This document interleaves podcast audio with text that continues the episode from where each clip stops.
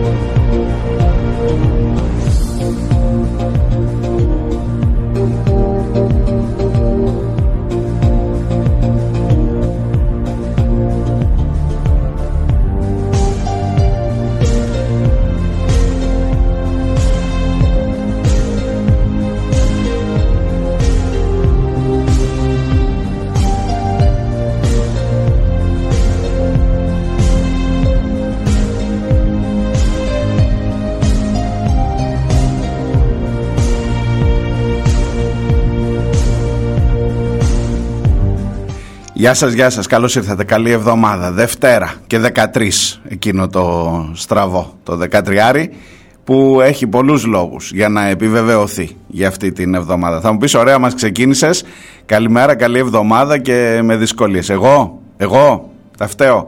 Πού θέλεις να κοιτάξεις, πού θέλεις να κοιτάξεις, πες μου. Εμένα η ματιά μου θα πέσει άσχετα από το πρώτο τραγούδι. Το πρώτο τραγούδι θα εξηγηθώ, η πρώτη μουσική εν πάση περιπτώσει.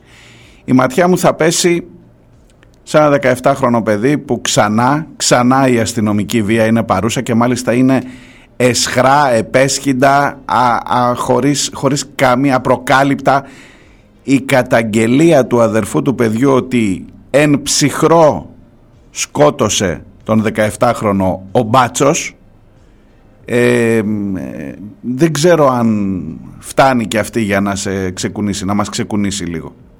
Θέλεις να κοιτάξεις τη Γάζα και στα νοσοκομεία της; Ή μήπως θες να κοιτάξεις το ΣΥΡΙΖΑ; Αυτό παρόλα, παρόλα όσα γίνονται μάλλον είναι το πιο light. Έχει και λίγο πλάκα. Έχει και λίγο αφορμές για να τρολάρεις, ξέρω εγώ. Αυτό εδώ που ξεκίνησε για τους παλιότερους, τους 70 κάτι γεννημένους που να προλάβανε λίγο τηλεόραση κρατική είναι το Miami Vice, η σκληρή του Miami. το soundtrack ο άλλος μας προέκυψε πολύ σκληρός του Μαϊάμι. Πάμε λίγο να το ακούσουμε και έρχομαι.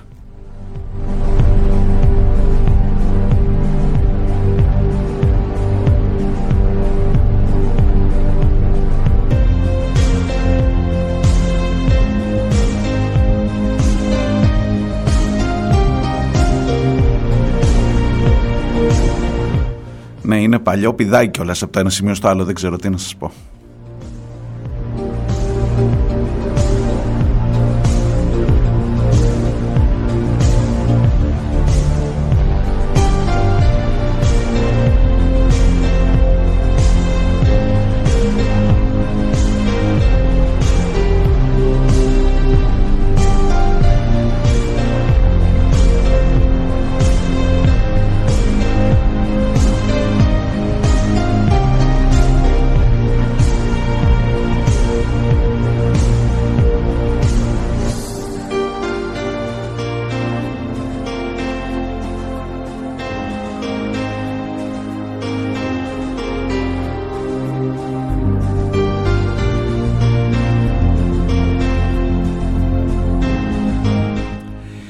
Πας στο Μαϊάμι ρε του φωνάξανε, το ρε δικό μου δεν ξέρω αλλά ήταν τέτοιος ο τόνος θα μου πεις αυτό είναι το λιγότερο από αυτά που ακούστηκαν εκεί μέσα.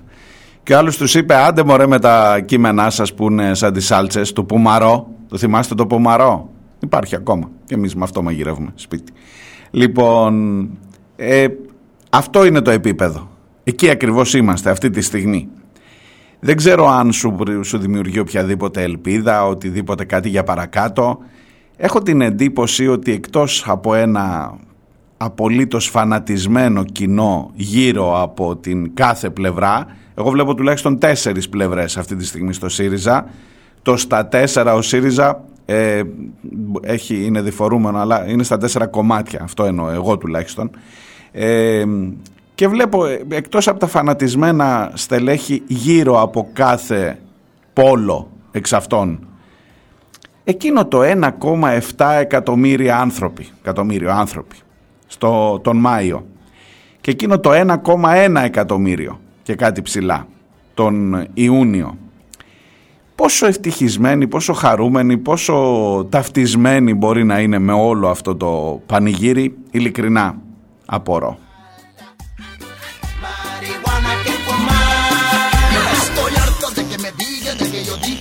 que dicen. Mira que yo digo la verdad y no me voy a callar. Las cucarachas como la prensa que se me acercan y me tormentan. Y mil historias que se me inventan.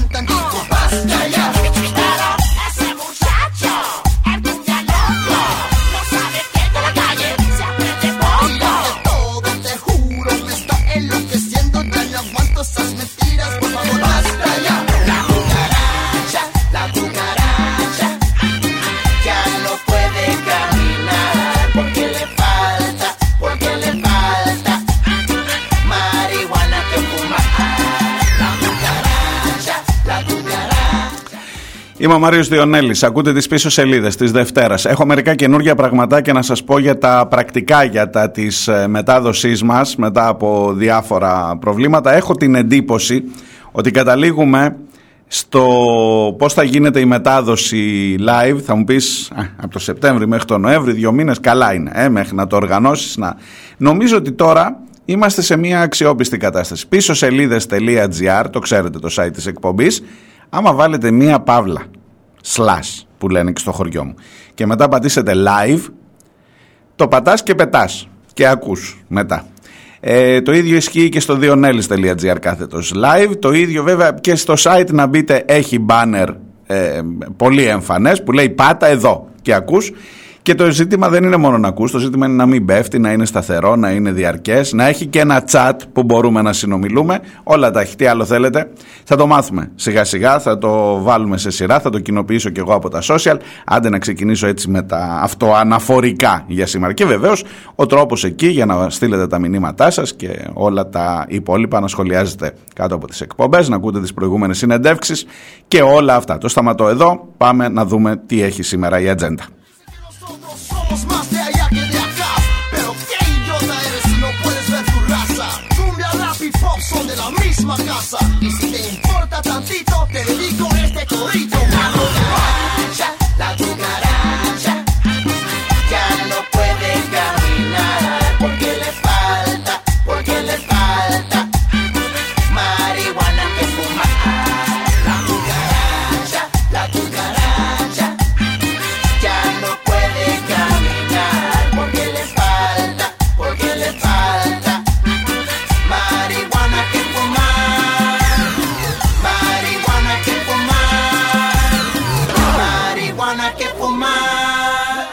Τώρα και αυτές δεν είναι λύσεις, δεν ξέρω ακριβώς αν εκεί θα καταλήξουμε, αλλά τέλος πάντων σε κάθε περίπτωση ε, η επικαιρότητα που έρχεται μπροστά μας, η επικαιρότητα που μας τραβάει από το μανίκι, δεν αφήνει και πάρα πολλά περιθώρια ούτε για πλάκες, ούτε για χαργεντισμούς, ούτε για να, να δεις λίγο διαφορετικά τα πράγματα. Μπα, τίποτα, τίποτα, σε καμία περίπτωση. Ένα 17χρονο παιδί είναι πόσο μετράτε, μετράτε το τρίτο θύμα τουλάχιστον μέσα σε λιγότερο από μια τριετία. Κάθε χρόνο περίπου και λιγότερο λέω και λιγότερο. Ήταν ο Νίκος Σαμπάνης, αν θυμάστε, με την ε, καταδίωξη. Ε, γενικά το μοντέλο της καταδίωξης, το μοντέλο της καταδίωξης ότι κυνηγάμε τους τσιγκάνους, τους Ρωμά. Αυτοί δεν μας κάθονται να τους συλλάβουμε. Και ε, ως αποτέλεσμα έχει το να τους σκοτώνουμε. Είναι, είναι έτσι μια πολύ, πηγαίνει πολύ γρήγορα εκεί η εξέλιξη Μετά η ανακοίνωση λέει ότι μάλλον εκπυρσοκρότησε το όπλο και οι πληροφορίες αυτές που διακινούνται, σας θυμίζω τις αρχές έχει γράψει αναλυτικότατα ο Άρης Χατζηστεφάνου. Το πρώτο που πρέπει να μάθει η κοινή γνώμη δεν είναι ότι δολοφονήθηκε ένα παιδί. Το πρώτο που πρέπει να μάθει είναι ότι δεν σταμάτησε στον έλεγχο. Που εδώ από ό,τι φαίνεται δεν έγινε καν καταδίωξη. Ο αδερφός του παιδιού ήταν αυτόπτης μάρτυρας και λέει ότι ο Μπάτσος κατέβηκε, τον σταμάτησε, άνοιξε την πόρτα, τον κλώτσισε στα πλευρά, τον χτύπησε και μετά απλά τον πυροβόλησε και τον σκότωσε. Τόσο απλά, τόσο ξεκάθαρα. Τη λύπη του για, το, για την απώλεια του παιδιού, τη λύπη του και τα συλληπιτήριά του προς την οικογένεια εκφράζει ο Υπουργός Πολιτικής Προστασίας, ο κύριος Οικονόμου, ο κύριος Γιάννης Οικονόμου. Και θα ερευνηθεί ενδελεχώς, ναι θα γίνει ΕΔΕ, ξέρετε, το καταλαβαίνετε τώρα, έτσι, το τι ακολουθεί από εδώ και πέρα σε αυτό το κράτος που οι ζωές κάποιων ανθρώπων μετράνε λιγότερο. Είναι ακριβώς όπως μετράνε λιγότερο, είναι το ίδιο πράγμα που βλέπεις μπροστά, φασισμός λέγεται, φασισμός λέγεται κυρίες και κύριοι, φασισμός λέγεται. Το ίδιο που ξεκινάς να βλέπεις όταν μιλάς για τον Ισραηλινό και για τον Παλαιστίνιο που η ζωή του μετρά λιγότερο. Το ίδιο είναι για μένα, για σας, ε, του, της λευκής φυλής, της ε, καθαρής, της άσπηλης, αμόλυντης, ενώ ο πιο σκουρόχρωμος, ε, κυρία Διαμαντοπούλου μου, και αυτός σκουρόχρωμος είναι και η Ρωμά σκουρόχρωμη είναι. Δεν πιστεύω με τη βία να γίνει σκουρόχρωμη η Ελλάδα.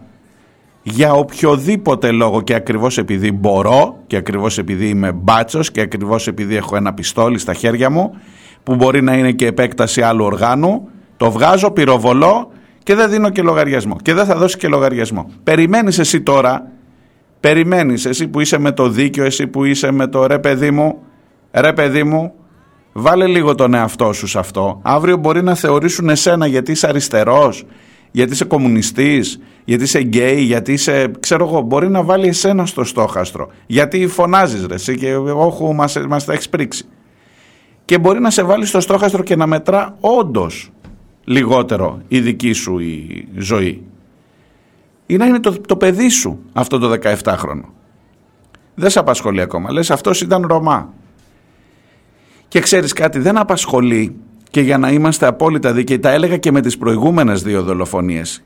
Και με το παιδί, με την καταδίωξη με το αυτοκίνητο στο πέραμα και με τα διαβατά που δεν πλήρωσε ένα εικοσάρικο βενζίνη και πυροβολήθηκε στο κεφάλι και για μας και για τους υπόλοιπους, αυτούς που βλέπουμε που μιλάμε για το δίκαιο, πάλι δυστυχώς, δυστυχώς δεν φαίνεται να μετρά το ίδιο η ζωή αυτή. Να μετρούν το ίδιο οι ζωές αυτές. Ξέρεις γιατί; Γιατί αν ήταν από τα δικά μας παιδιά, αν ήταν κάνα επεισόδιο στα εξάρχεια, αν ήταν και συγγνώμη που θα το πω, το λέω και τότε εμένα με προβληματίζει. Δεν θέλω, θα μου πεις αμέσως εσένα πας στο, στο δικό μας το χώρο, εδώ γίνεται χαμός. Πού είναι ο χαμός που θα γίνει από εδώ και πέρα; Έχει ένα 17χρονο παιδί νεκρό, θα μπορούσε να το λένε Αλέξη Γρηγορόπουλο. Πού είναι τώρα εδώ το κίνημα στους δρόμους να βγει, να μιλήσει, να φωνάξει, να, να τα σπάσει, να καεί Αθήνα; Τίποτα δεν θα καεί. Τίποτα δεν θα καεί παιδιά. Θα περάσει και αυτή η δολοφονία έτσι.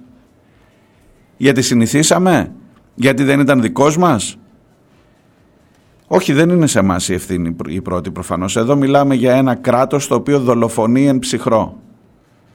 Περιμένεις εσύ αυτός ο μπάτσος ότι θα τιμωρηθεί, θα πάει φυλακή; Εγώ σου λέω ότι δεν θα πάει ούτε καν σπίτι του. Ότι θα συνεχίσει να παίρνει το μισθό του κανονικά. Θα έχεις ψηφίσει και ως αριστερά την αύξηση του μισθού τους κατά 600 ευρώ. Το, το επίδομα, συγγνώμη, όχι την αύξηση του μισθού. Το επίδομα 600 ευρώ πέρυσι τότε που σκοτώθηκε το άλλο παιδί, την ίδια νύχτα που δολοφονήθηκε το άλλο παιδί, θα το έχεις ψηφίσει και ως αριστερά και ως κουκουέ και ως ΣΥΡΙΖΑ, οι πάντες, οι πάντες ε, και θα λες μετά έκανα λάθος μάλλον και δεν ήταν καλό το timing. Ε, ο Δημήτρης ο Κουτσούμπας τα είπε αυτά μετά.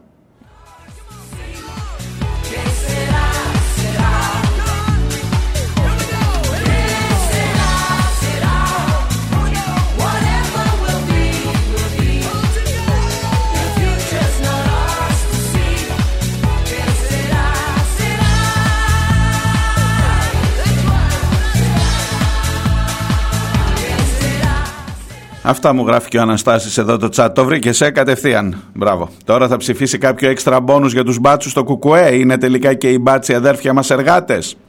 Άλλος χρήστης, ο 5220. Πρέπει να γράφετε nickname για να μην βγάζει τέτοια 5220 και 7458. Καλημέρα, καλή εβδομάδα. Υπονόμου μου γράφει.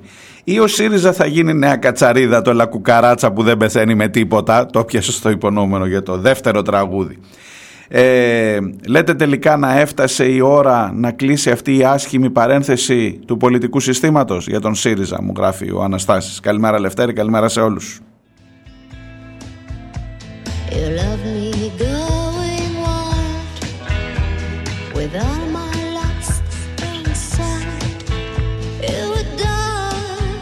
Your sincerity, alacrity, loud and proud.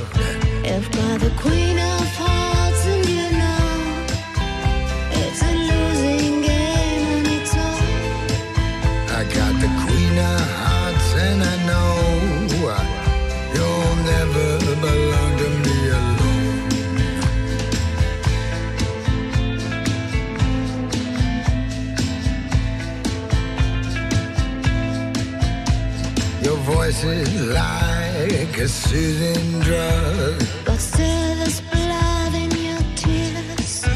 You're my dynamite opium angel. I'll blow your mind and soothe your soul. If got the queen of hearts.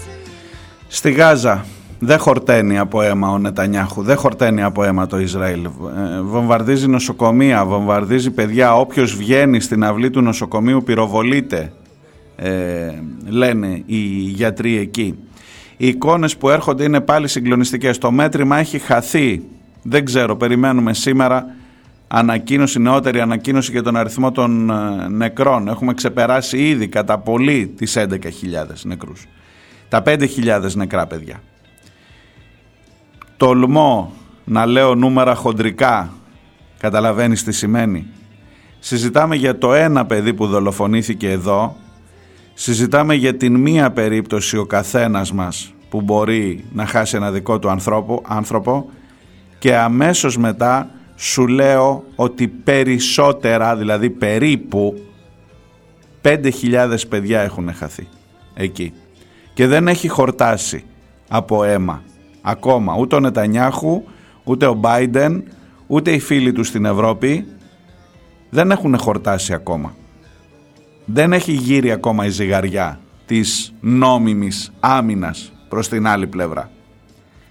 Και συνεχίζεις να υποστηρίζεις και συνεχίζεις όχι μόνο με, τις, ε, με το να μην ψηφίζεις στον ΟΗΕ την κατάπαυση του πυρός, όχι μόνο με το να παραχωρείς ε, βάσεις και υποδομές όχι μόνο με τον αγχώνει στην Ελλάδα όλο και πιο βαθιά στον πόλεμο και μάλιστα με την πλευρά του σφαγέα αυτό που διαπράττει γενοκτονία αλλά συνεχίζεις και με τον εσχρό τρόπο των συλλήψεων να την πάλι αστυνομία τον εσχρό τρόπο των συλλήψεων οποιοδήποτε σηκώνει μία Παλαιστινιακή σημαία συλλάβαν ανθρώπους που σήκωσαν την Παλαιστινιακή σημαία στον μαραθώνιο που έγινε χθες στην Αθήνα. 32 άνθρωποι λέει έμειναν για ώρες. Γιατί; Γιατί σήκωσαν την Παλαιστινιακή σημαία.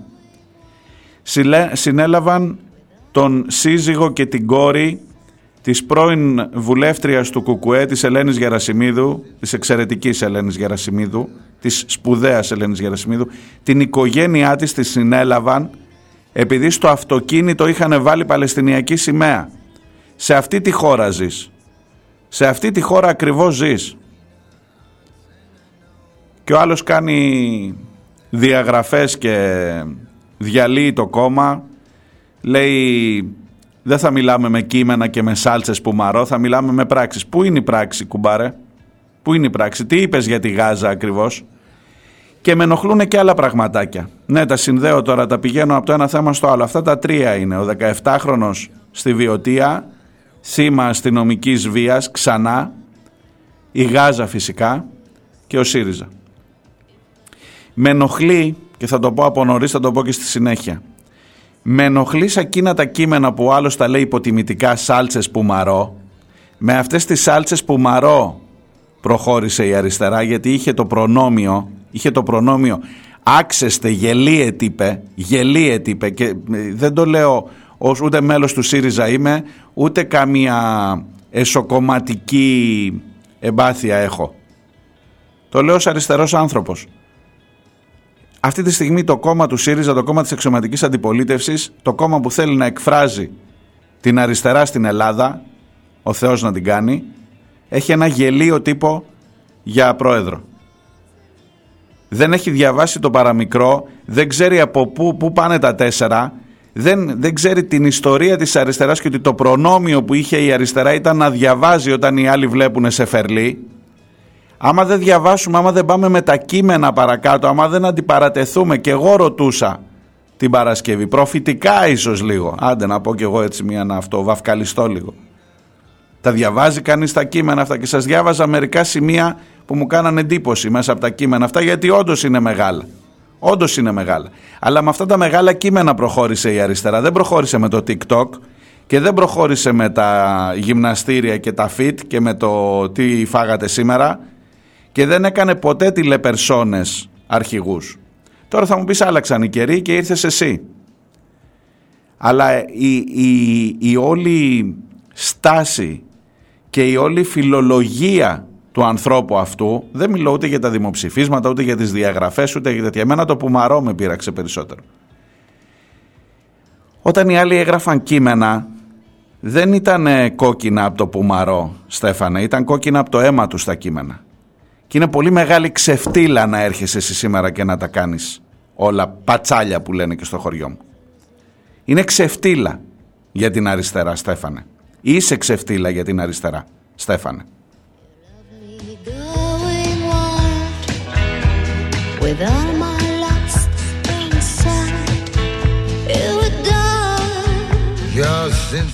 Αλλά να σου πω κάτι.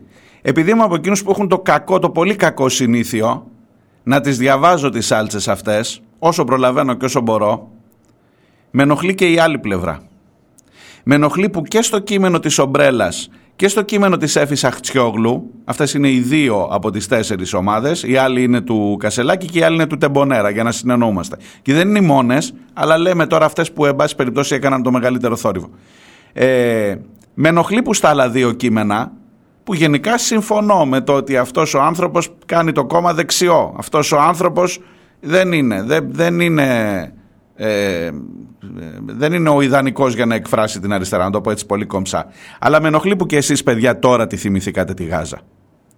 Γιατί μέσα στα κείμενα αυτά η κυρία Χτσιόγλου για παράδειγμα λέει δεν είπε τίποτα για τη Γάζα. Εσείς κυρία Χτσιόγλου τι είπατε για τη Γάζα; Πόσο επηρεάσατε την απόφαση που έβγαλε το κόμμα, την ανακοίνωση που έβγαλε το κόμμα σας για τη Γάζα; Εσείς κύριε Τσακαλώτο από την Ομπρέλα Πού ήσασταν, κατεβήκατε σε καμιά διαδήλωση αυτές τις μέρες για τη Γάζα, υψώσατε καμία Παλαιστινιακή σημαία, έστω να συλληφθείς ρε παιδί μου, να γίνεις ήρωας και να κάνεις λίγο ντόρο, ακόμα και για επικοινωνιακούς λόγους, αν θέλεις. Πού ήταν όλοι αυτοί που σήμερα επικαλούνται στα κείμενά τους διαφωνώντας με τον Κασελάκη τη Γάζα, όλες αυτές τις μέρες που σφάζουν τα παιδιά στη Γάζα; Έχετε τελειώσει στην ουσία ε, έχετε, έχετε απομακρυνθεί τόσο πολύ από οτιδήποτε μπορεί να θεωρηθεί όχι αριστερό ανθρωπιά και πολιτική πρακτική σε αυτόν τον τόπο υπέρ των πολλών, υπέρ των ανθρώπων ειλικρινά είναι λυπηρό, είναι, είναι ντροπιαστικό το σκηνικό που δημιουργείται αυτή τη στιγμή. Διάλειμμα και έρχομαι σε λίγο.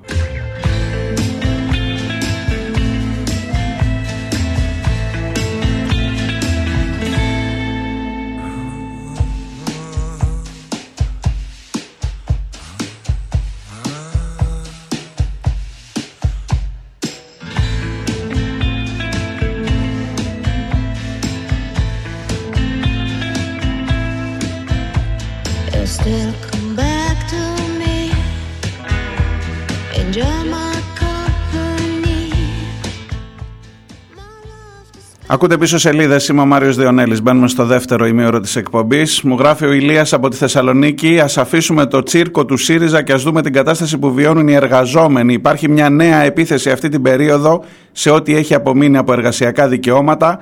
Με όποιον εργαζόμενο μιλήσεις, αυτός σου μεταφέρει από τη δουλειά του. Συμφωνώ. Συμφωνώ. Για το τσίρκο δεν ξέρω ποιος είναι ο χαρακτηρισμός που αρμόζει. Πηγαίνω στον πρώτο μου καλεσμένο για σήμερα. Είναι ο κύριος Μιχάλης Πουρδαλάκης, καθηγητής πολιτικής κοινωνιολογίας στο Πανεπιστήμιο της Αθήνας, μέλος της Επιτροπής Δεοντολογίας του ΣΥΡΙΖΑ. Καταρχάς πρέπει να ρωτάω τώρα, μέλος ακόμα του ΣΥΡΙΖΑ ή όχι; Καλημέρα σας κύριε καθηγητά. Καλημέρα σας, καλημέρα σας. Ε, ε είστε στους αποχωρήσαντες ή όχι; Ε, αν ε, έχω καταλάβει καλά, πρώτα με βρίσκεται στο εξωτερικό. Ναι, ναι.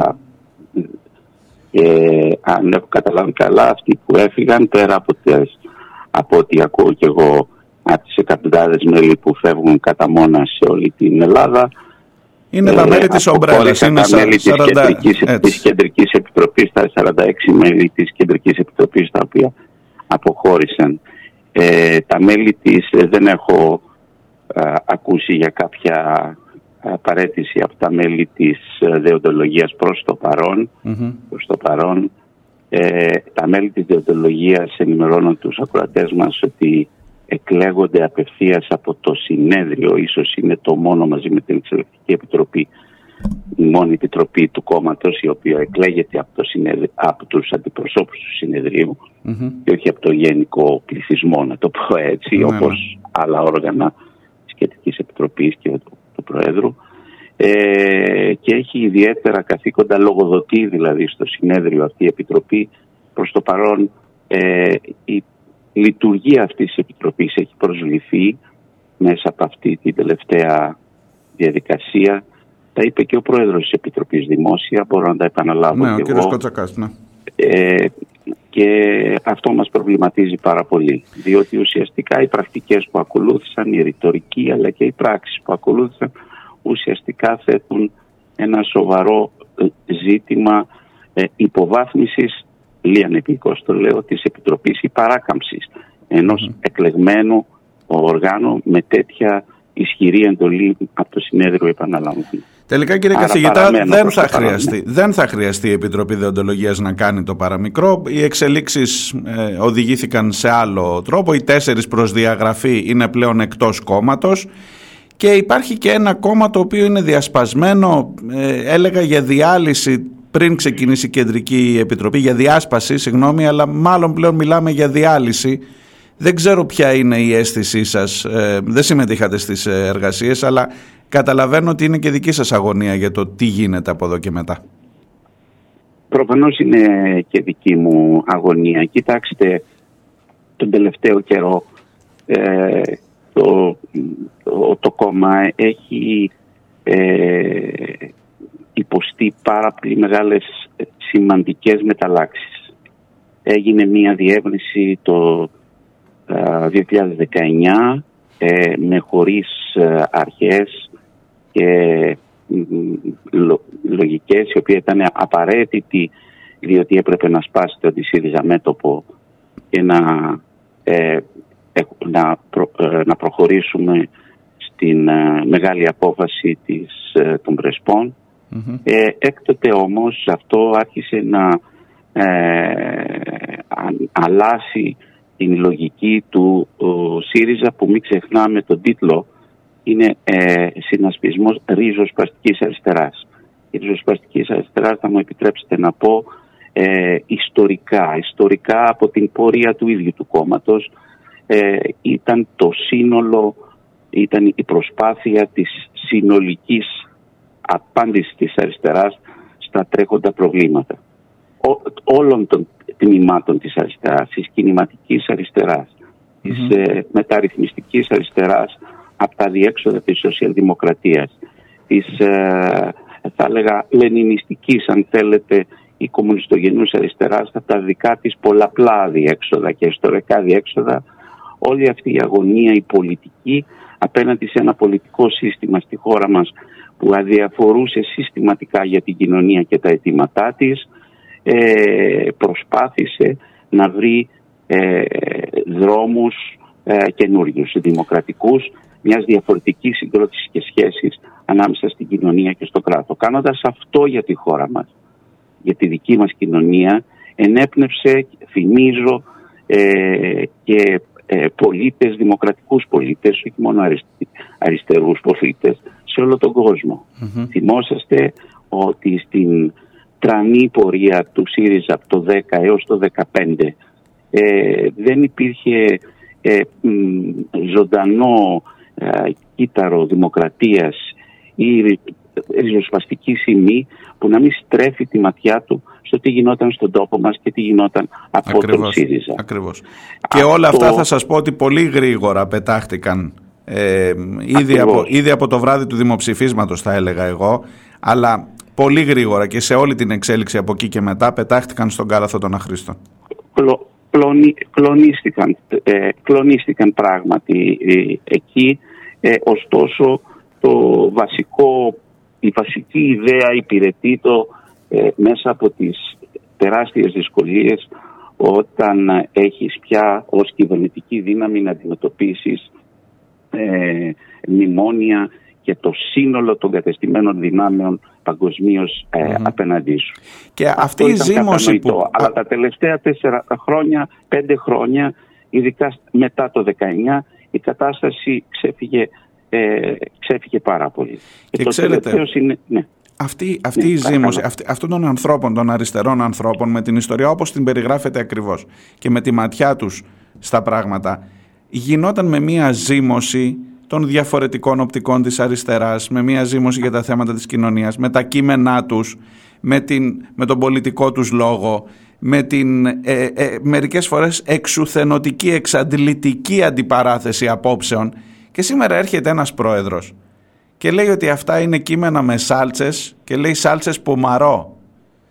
Και ναι. λέω, εγώ προσωπικά ντρέπομαι που ακούω κάτι τέτοιο, με προσβάλλει. Εγώ δεν είμαι μέλος του ΣΥΡΙΖΑ, αλλά με προσβάλλει ως αριστερό άνθρωπο να περιγράφει μια διαδικασία τουλάχιστον, ε, τι να σας πω τώρα, από τη μεταπολίτευση και μετά ή και πριν τη μεταπολίτευση, το, το να αντιπαραθέτουμε τις απόψεις μας, να διαφωνούμε πάνω σε κείμενα, να τσακωθούμε πάνω σε κείμενα, σήμερα όλα αυτά είναι σάλτσες.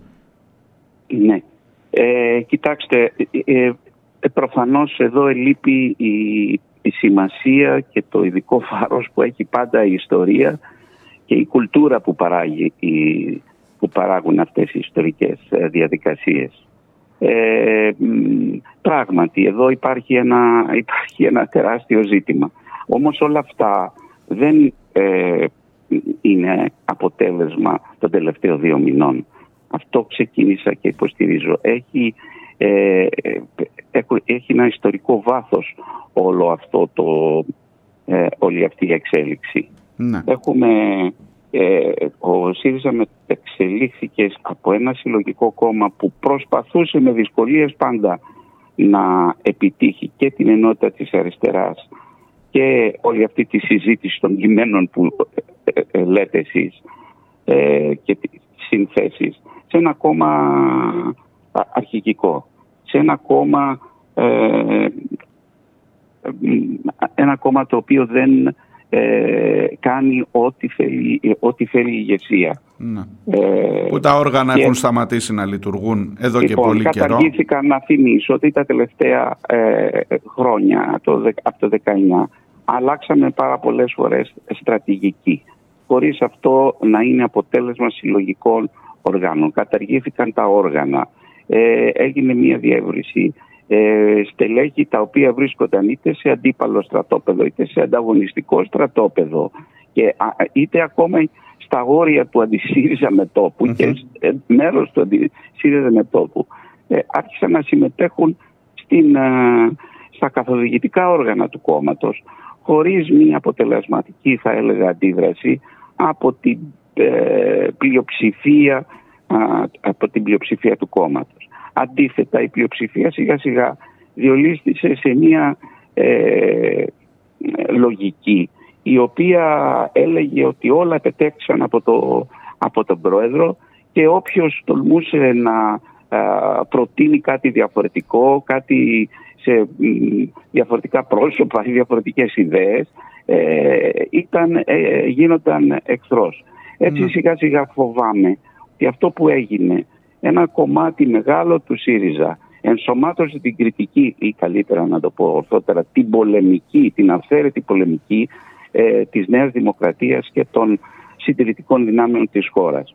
ότι ε, πρέπει, έχει βαρύδια, α, ακραία στοιχεία, ότι ήταν κάποτε το 3% και αυτό είναι που ε, δημιουργεί τα προβλήματα και την πολιτική αναποτελεσματικότητα και, ε, και ούτω καθεξής.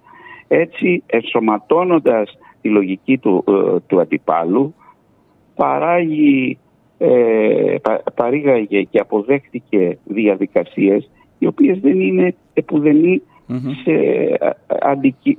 πρακτική ε, κανενός κόμματος εξ όσων γνωρίζω και ξέρετε πολύ καλά τουλάχιστον σε αυτό το τομέα το γνωρίζω πολύ καλά. Βεβαίως. Δεν, δεν γίνεται πουθενά στον κόσμο. Παρήγαγε εσωτερικούς εχθρούς. Ναι. Ε, εσωτερικούς εχθρούς, αλλά ποτέ στον κόσμο δεν χρειαστήκε η νομιμοποίηση της επιλογής ενός ε, αρχηγού να γίνεται με ε, αναφορά και, και κινητοποίηση του γενικού πληθυσμού.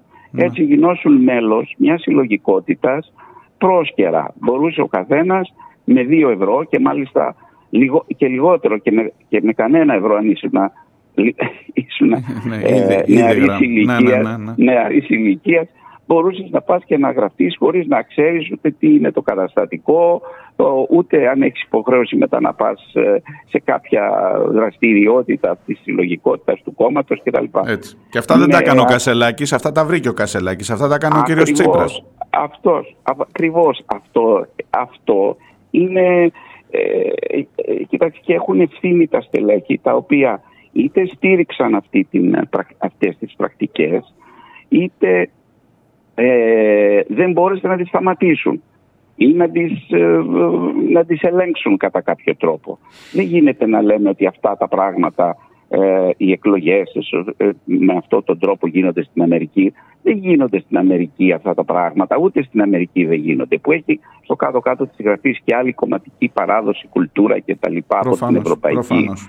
ε, ε, με ψεύδι, με υπερβολές, ε, με μαύρο άσπρο με, και αυτό το πράγμα οδήγησε σε αυτή την, ε, ε, σε αυτή την ε, Κατάσταση. ε, κατάσταση.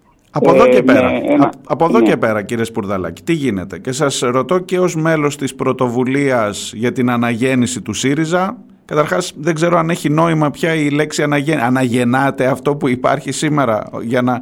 για να- Κοιτάξτε, ε, ε, ε, κοιτάξτε, θα ανεξάρτητα από, το, από το, την αναφορά στο ΣΥΡΙΖΑ που είχε αυτή η μικρή συλλογικότητα και πρωτοβουλία στην οποία πράγματι ε, συμμετέχω ε, ε, έχει όμως πολύ μεγάλη σημασία στους καιρούς που ζούμε η ριζοσπαστική αριστερά και η αναγέννηση της ριζοσπαστικής αριστεράς. Ναι. Ε, η ριζοσπαστική αριστερά στον ΣΥΡΙΖΑ έτσι όπως λειτουργεί σήμερα είναι, έχει τεθεί σε σοβαρή, σοβαρότατη, έχει δεχθεί σοβαρότατο πλήγμα και δεν ξέρω αν θα μπορέσει να ανασάνει όμως το αίτημα, το κοινωνικό αίτημα ε, για την ριζοσπαστική αριστερά όπως την ορίσαμε ως το σύνολο των προσπαθειών του όλου της αριστεράς, όλων των τμήματων κινηματικής, κομματικής, ε, της παράδοσης δεύτερης διεθνούς ή, ή των πολλών λεμινιστικών αυτό το σύνολο που αναγνωρίζει τα διέξοδα του παρελθόντος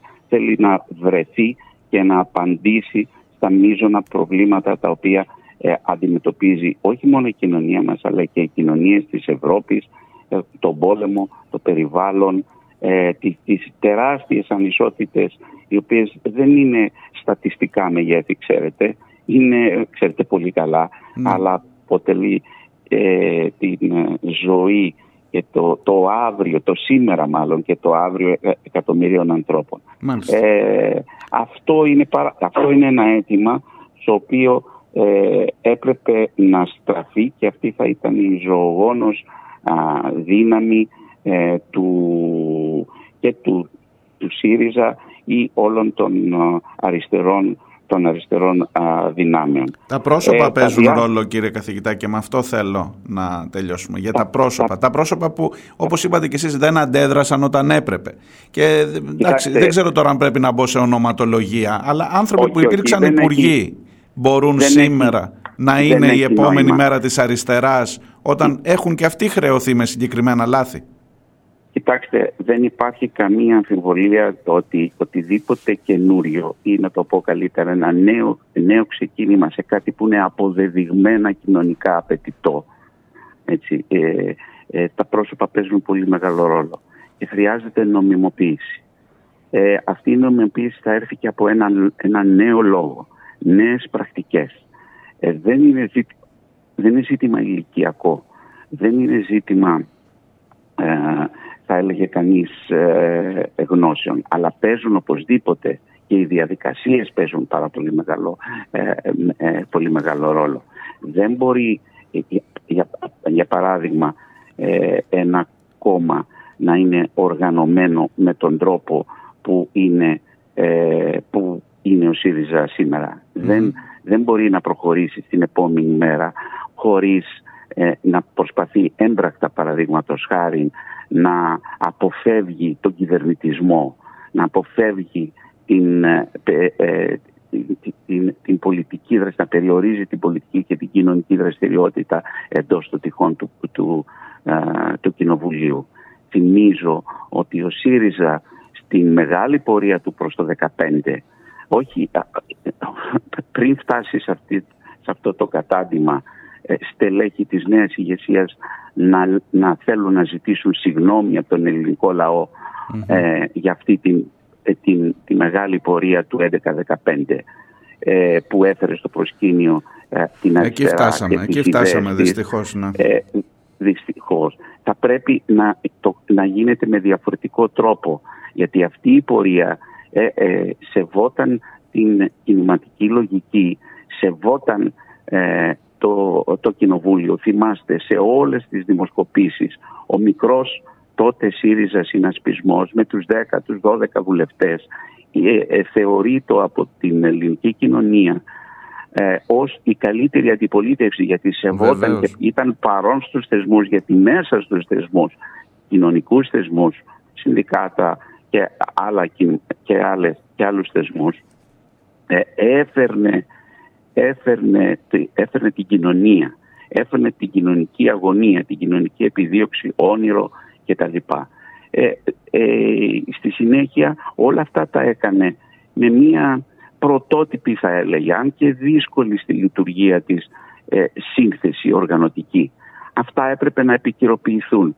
Αντί να επικυροποιηθούν κάτω από το βάρος των μνημονίων ε, αφομοιώθηκαν ουσιαστικά από το κράτος, από τους κρατικούς θεσμούς και ε, όταν, βρέθηκε στην, όταν βρέθηκε στην αντιπολίτευση ε, άρχισε, να, άρχισε μια τελείως επιδερμική αντιπολίτευση εντελώς αναποτελεσματική. Αντί δηλαδή για τις δομές που έτρεφαν μια κυβέρνηση η οποία μέρα με τη μέρα μετατρέπονταν από απλή, απλώς φιλελεύθερη και μετάσεις νεοφιλελευθερισμού κυβέρνηση σε μια τραμπικού τύπου και έμπνευσης κυβέρνηση ε, ασχολείται με τις ε, ε, πρωτοβουλίες ε, των υπουργών της κυβέρνησης ή κυρίως του Μητσοτάκη ή ένα, με τον πρόσωπο κεντρικό να φύγει ο Μητσοτάκης και έφτανε, έφτανε μόνο να φύγει ο Μητσοτάκης, τίποτα άλλο. Ο, ο, ο Μητσοτάκης και ο κάθε πολιτικός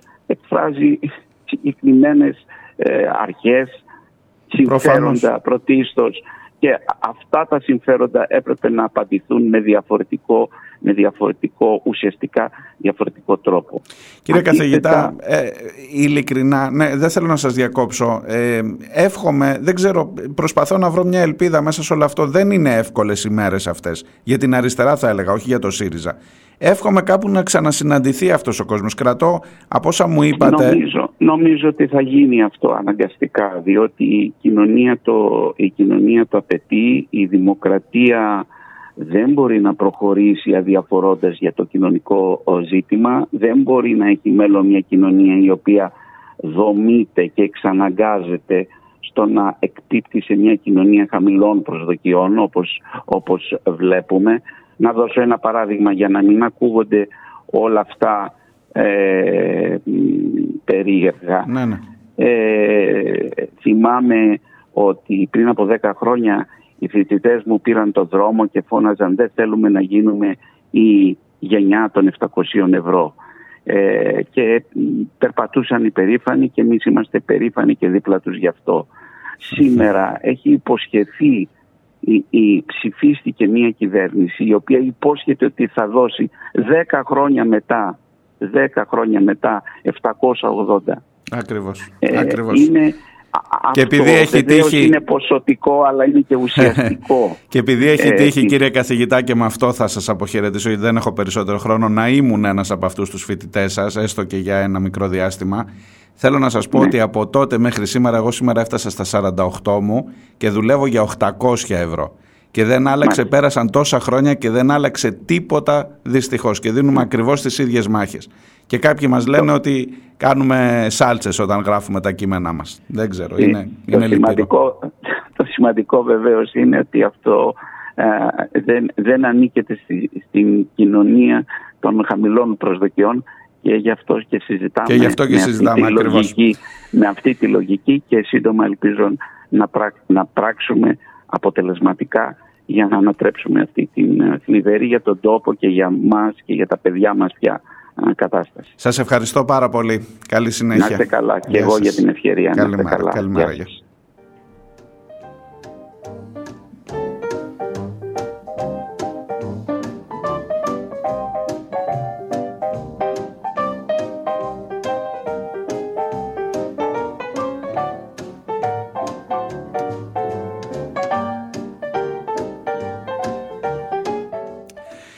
Ήταν ο κύριος Μιχάλης Πουρδαλάκης, καθηγητής ε, πολιτικής κοινωνιολογίας στο Πανεπιστήμιο της Αθήνας, μέλος της Επιτροπής Δεοντολογίας του ΣΥΡΙΖΑ, μέλος της πρωτοβουλίας για την αναγέννηση του ΣΥΡΙΖΑ, μια ομάδα που επίσης με κείμενα, με σάλτσες, ναι με σάλτσες Στέφανε, προσπαθεί να βάλει ζητήματα για το που είμαστε, για το τι κάνουμε από εδώ και πέρα, ε, αν υπάρχει δυνατότητα αναγέννησης, δεν ξέρω πια. Ε, όχι του ΣΥΡΙΖΑ, της αριστεράς, όχι του ΣΥΡΙΖΑ. Και όπως ακούσατε και με συγκινεί αυτό, ε, θυμάμαι εκείνους τους αγώνες. Ναι, ήμουνα σε εκείνους που βγαίναμε και λέγαμε να μην γίνουμε γενιά των 700 ευρώ και καταφέραμε να γίνουμε των 800. Εκεί είμαστε σήμερα, δυστυχώς. δυστυχώς. Και δεν έχεις και κανέναν σήμερα να σε υποστηρίξει και κανέναν να είναι δίπλα σου ή τουλάχιστον, τι να πω. Λοιπόν, διάλειμμα, έρχομαι σε λιγάκι, μη φύγετε.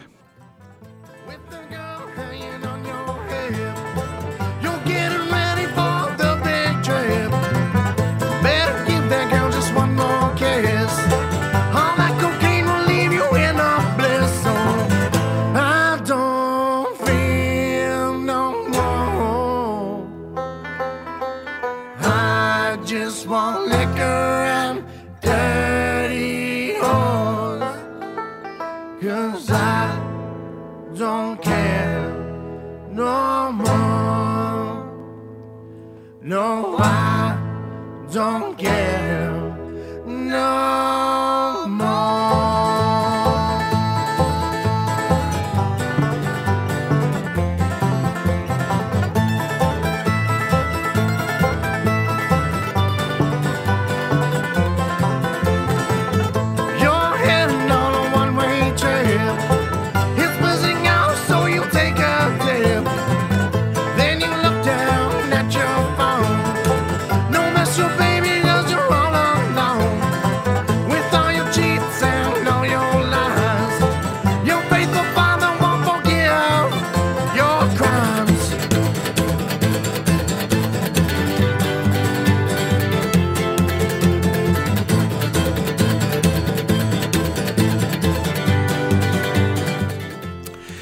Ακούτε πίσω σελίδες. Είμαι ο Μάριος Διονέλης. Μπαίνουμε στη δεύτερη ώρα. Καλημέρα και πάλι. Καλή εβδομάδα. Δευτέρα 13 ο Νοέμβριος. Με εξαιρετικά ε, δυσάρεστες εξελίξεις και στο κομμάτι της αριστεράς σε ό,τι αφορά το πολιτικό πεδίο και στο κομμάτι το κοινωνικό με ακόμα ένα νεκρό παιδί μου γράφει ο Γιάννης και σε αυτό το θέμα θα αναφερθώ Γιάννη σε αυτή την ε, δεύτερη ώρα πιο αναλυτικά μετά από ό,τι μάθαμε, σύμφωνα με τον αδερφό του 17χρονου, άνοιξε την πόρτα. Σας ανοίγω εισαγωγικά. Άνοιξε την πόρτα ο αστυνομικός. Τον γκλώτσισε και μετά τον σκότωσε. Έτσι απλά. Ναι, Γιάννη, έτσι απλά. Έτσι απλά. Και ένας υπουργός, ο οποίος εκφράζει τη λύπη του και θα το διερευνήσουμε. Έτσι απλά, Γιάννη, ναι.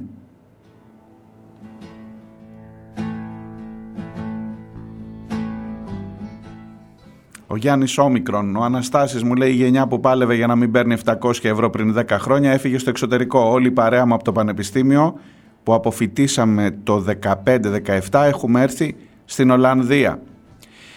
Ο Joy S ή Joy S, καλημέρα σε όλη την παρέα των πίσω σελίδων από Αυστραλία. Αν δεν είσαι η χαρά, είναι, είσαι ο δεύτερος χρήστης από Αυστραλία. Θα κάνουμε ε, κοινότητα εκεί. Ο Αναστάσης επίσης μου γράφει ποιος ζήτησε συγγνώμη από την κοινωνία για το ΣΥΡΙΖΑ το 10-15. Ε, ποιος το ζήτησε; Ε, υπάρχουν τα στελέχη που είναι γύρω από τον πρόεδρο, κυρία Τζάκρη για παράδειγμα, που έχει φτάσει, που έχεις φτάσει Αναστάση να ξέρεις κάποτε τη βρίζαμε την Τζάκρη, ήταν υφυπουργός εσωτερικών, ήταν τότε που έκανε κάτι άλλαξο αυτές για να βγάζει δημάρχους της επιλογής του το Πασόκ ήταν υπουργός, υφυπουργός εσωτερικών η κυρία Τζάκρη και ήταν από τα κατάπτυστα στελέχη εκείνης της κυβέρνησης. Μετά ήρθε στο ΣΥΡΙΖΑ και σήμερα είναι η Τζάκρη, την έκανε υπουργό βιομηχανίας, αρμόδια για τη βιομηχανία. Είχαν βάσει τότε ένα post με δύο φωτογραφίες δίπλα-δίπλα της Τζάκρη και του Τσέγκεβάρα. Ο Τσέγκεβάρα ήταν υπουργός βιομηχανίας του Κάστρο στην Κούβα και έγραφε από κάτω η Λεζάντα Υπουργή Βιομηχανίας Αριστερών Κυβερνήσεων. Ο Τσέγκεβάρα και η Τζάκρη. Και σήμερα είναι αυτή που διώχνει από το κόμμα το φίλι, το Σκουρλέτη, τον ε, Βίτσα, τι να σου πω τώρα, όλους. Και λέει να προχωρήσουν γρήγορα γρήγορα οι διαγραφές να ξεκαθαρίσει το κόμμα. Και ζήτησαν και συγνώμη για την περίοδο εκείνη, τότε που ήταν ο λαός στους δρόμους, κατάλαβες. Άστα, άστα.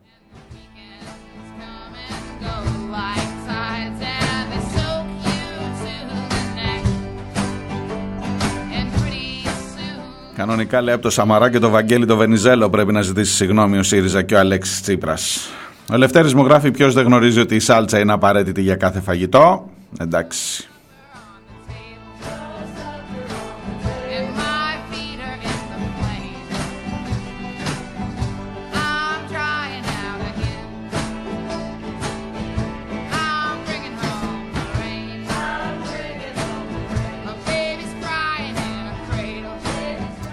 Δεν θα διαβάζουμε από εδώ και πέρα τα κείμενα.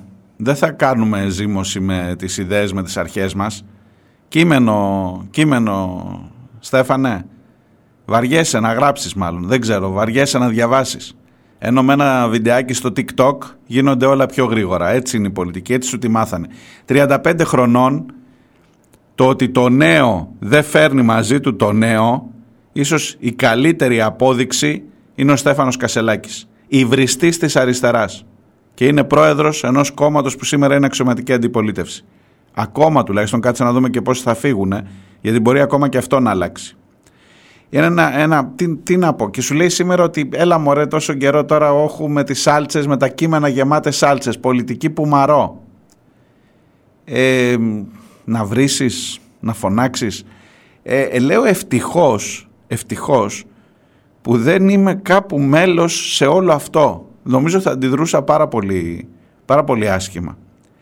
Και για να μην σας δημιουργηθεί και απορία, ναι, τώρα έχουμε ξεκινήσει, συζητάμε. Ξέρεις, όποιος σήμερα είναι στην αριστερά, εγώ είμαι, είμαι, είμαι στο ΜΕΡΑ25. Είμαι μέρος της Κεντρικής Επιτροπής του ΜΕΡΑ25, έτσι να ξέρετε και με ποιον μιλάτε.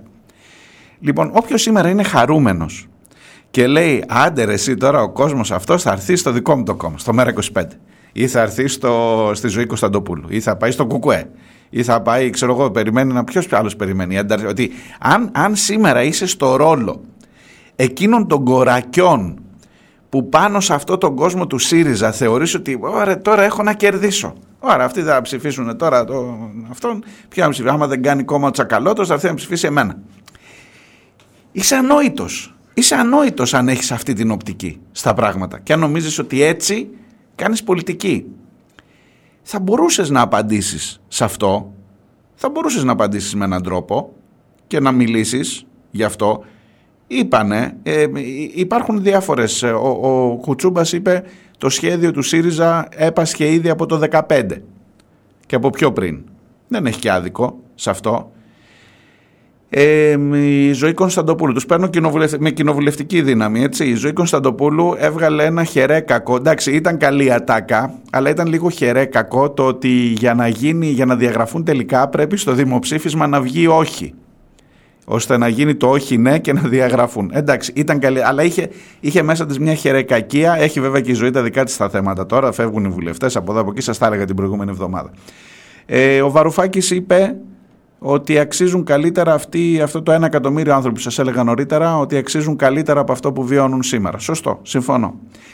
Σε κάθε περίπτωση όμως, κατά την ταπεινή μου γνώμη, σε αυτό το πλαίσιο που έχουμε σήμερα μπροστά μας και σε αυτή την αναζήτηση βλέπετε ότι εδώ από τις πίσω σελίδες και ο Μιχάλης ο Σπουρδαλάκης ε, και ο Βασίλης ο Παπαστεργίου την προηγούμενη εβδομάδα από την πρωτοβουλία των 51 και όσοι εν πάση περιπτώσει από αυτό το χώρο που μπορούμε ακόμα με τις σάλτσες μας ναι, να συζητάμε, Στέφανε, να συζητάμε και να ψάχνουμε τι να κάνουμε. Αυτό είναι το ερώτημα. Μας το έδωσε ο μπαμπάς ο Βλαδίμηρος και λέει τι να κάνουμε και αναρωτιόμαστε τι να κάνουμε εδώ και σχεδόν έναν αιώνα ε, και παραπάνω. Και παραπάνω. Λοιπόν, ε, τι να κάνεις εδώ τώρα; Να πεις όσοι φεύγετε από εκεί ελάτε έχω ανοίξει τις πόρτες σας περιμένω να γραφτείτε στο δικό μου κόμμα. Γιατί; Γιατί ρε κουμπάρε; Να πεις ε, εγώ είμαι καλύτερος ε, πιο αυτό μπορώ να πετύχω και από το Στέφανο καλύτερα ας πούμε. Ένας δρόμος. Κατά την ταπεινή μου γνώμη. Ένας δρόμος. Έχεις να βάλεις κάτω πέντε αρχές, δέκα αρχές, πέντε πράγματα να πεις για τα πράγματα που είναι σήμερα έξω εγώ θα έκανα αυτό. Δεν θα τα κάνεις, δεν είσαι κυβέρνηση και προφανώς μέχρι να γίνει, όχι ο ΣΥΡΙΖΑ, μέχρι να γίνει οτιδήποτε άλλο κομμάτι της αριστεράς που συζητά είμαστε τραγική μειοψηφία, ξεκάθαρα. Αλλά το να λες εγώ πιστεύω αυτό, βάλε ρε παιδί μου όποιο θέμα θέλεις, βάλε τα μεγάλα μας ζητήματα. Στην ακρίβεια τι θα έκανα; Στο χρηματιστήριο ενέργειας τι θα έκανα; Στο, στα εξωτερικά τι θα έκανα, στο μεταναστευτικό πες, πες πέντε αρχές που όμως να είναι, να είναι που να πάρει ευχή εκεί, πώς να σου το πω, να είναι γραμμένες στην πέτρα, σαν τις ε, του Μωυσή. Να τις φέρεις γραμμένες στην πέτρα, να μην αλλάζει ούτε κόμμα μετά. Και να πεις ότι με αυτή την πέτρα εδώ θα πορευτώ, ναι μπορείς να το χαρακτηρίσει κάποιος και ιδεολειψία. Μετά σε λίγα χρόνια θα σου λένε έλα μου έχετε ιδεολειψίες να καταργηθεί ο νόμος που ψήφισε ο ΣΥΡΙΖΑ που, μπορείς στα, που επιτρέπει στα φαντς να πληστηριάζουν τα σπίτια των ανθρώπων. Λέω εγώ τώρα. Τα λέγαμε και προεκλογικά. Ε, βάλε κάτω, βάλε κάτω, οπουδήποτε, από οπουδήποτε και αν έρχεσαι σε αυτή τη συζήτηση. Αν έρχεσαι από το χώρο τον οικολογικό, να πεις εδώ ρε παιδιά τουλάχιστον πέντε πράγματα. Προστασία των προστατευόμενων περιοχών, ε, καμία επένδυση μέσα σε προστατευόμενες περιοχές. Βάλε τέλος πάντων, πες δέκα πράγματα που να είναι όμως οι αρχές σου το α και το ω και να ξέρεις ότι από εκεί και πέρα δεν θα κουνηθείς ρούπι. Ρούπι και κυβέρνηση να γίνεις, κυρίως αν ποτέ γίνεις κυβέρνηση, δεν θα κουνηθείς ρούπι. Γιατί πάντα στην αντιπολίτευση είναι πιο εύκολο να τα λες. Συμφωνώ. Εάν αυτό είναι μια βάση για να συζητάς, να έρθουμε να κουβεντιάσουμε. Και άσε, οι εκλογές είναι ακόμα μακριά. Και οι ευρωεκλογές ακόμα μακριά είναι. Άστες, έχουμε καιρό να κουβεντιάσουμε. Αλλά να κουβεντιάσουμε πάνω σε αρχές. Όποιος έχει καλύτερο TikTok και ποιος θα είναι πιο super duper αρχηγός. Και πάλι τα ίδια λάθη. Ξανά τα ίδια λάθη. Και όχι έλα με το δικό μου το μαγαζί, όχι το δικό μου το μαγαζί είναι μεγαλύτερο κλπ. Λέω αν υπάρχει, αν υπάρχει και αυτό διαβλέπω και στα, στις κουβέντες που κάναμε, στην κουβέντα που κάναμε πριν με τον κύριο Σπουρδαλάκη και αυτό διαβλέπω σε κάποιους σοβαρούς ανθρώπους που τουλάχιστον μέσα από τις πίσω σελίδες προσπαθώ να τους δίνω λόγο για να κάνουμε αυτή τη συζήτηση αν γίνεται. Αν γίνεται, μπορεί και τελικά να καταλήξει ότι δεν γίνεται και όπως και το 15 που πήραμε την πίκρα μας, την κατάπιαμε και την πήραμε αγκαλιά και πήγαμε σπίτια μας, έτσι να χρειαστεί να ξαναπάμε όλοι στα σπίτια μας ρε παιδί μου και άστο όταν έρθει και όταν οριμάσουν οι συνθήκες που λέει και ο σύντροφος Κουτσούμπας, να έρθουν τα πράγματα κάπως αλλιώς. Δεν το λέω υποτιμητικά, δεν το λέω. Προφανώς δεν έχουν οριμάσει οι συνθήκες. Προφανώς αυτή η κοινωνία δεν είναι έτοιμη για να δεχτεί τέτοιου είδους ζητήματα. Για να τα υποστηρίξει και για να τα κάνει ε, κυβέρνηση, εξουσία. Τέλος πάντων, πολύ μιλώ, το ξέρω. Και σας είπα ότι θέλω να πάω και στα υπόλοιπα θέματα.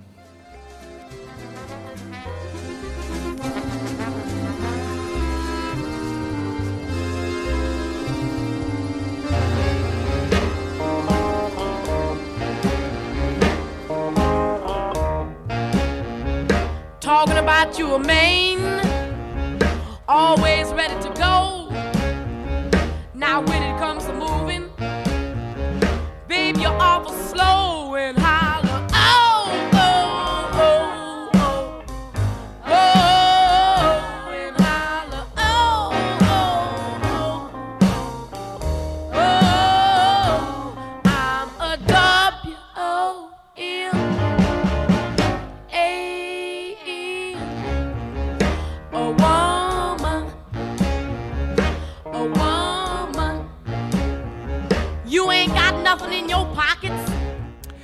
Λοιπόν, ακούστε την ιστορία αυτή όπως την περιγράφει ο αδερφός του παιδιού. Μιλάμε για ένα 17χρονο στην περιοχή της Βιωτίας. Ξεκίνησε η καταδίωξη από την ε, Αλίαρτο. Ε, ήταν, ήταν μια διαδικασία ή τουλάχιστον έτσι περιγράφει πρέπει, πρέπει να είστε πολύ προσεκτικοί στις πρώτες πρώτες ειδήσεις που θα διαβάσετε για ένα θέμα. Υπάρχει ένας ολόκληρος μηχανισμός που το πρώτο πράγμα που προβάλλει είναι το πόση ώρα τον καταδίωκαν οι αστυνομικοί. Το ότι δεν σταμάτησε. Το ότι ενδεχομένως απείλησε, μάλιστα βγήκε και υπάρχουν συνάδελφοί μου, υπάρχουν συνάδελφοί μου, οι οποίοι δεν τρέπονται να γράψουν χωρίς να έχει διασταυρωθεί ότι το παιδί απείλησε να πάρει το όπλο του αστυνομικού και αυτό εκπυρσοκρότησε την ώρα που προσπαθούσε να το πάρει. Και είναι ακόμα πάνω τα ρεπορτάζ αυτά. Και βγαίνει ο αδερφός του, αστυνομ... το αδερφός του θύματος που είδε τον αστυνομικό να σκοτώνει τον δικό του άνθρωπο και γράφει και λέει ο αστυνομικός κατέβηκε από το αμάξι με νεύρα. Πλησίασε, χτύπησε με το όπλο το τζάμι από τη μεριά του αδερφού μου με δύναμη. Άνοιξε την πόρτα ο αδερφός μου. Δεν πρόλαβε να κατέβει και ο αστυνομικός του έριξε δύο κλωτσιές στα πλευρά, μία στα πόδια, στο καλάμι, τον άρπαξε από την μπλούζα και τον πυροβόλησε. Γέμισε η άσφαλτος αίματα του αδερφού μου χωρίς να κάνει τίποτα. Υπάρχουν μαρτυρίες, ούτε καταδίωξη, ούτε τίποτα. Woman.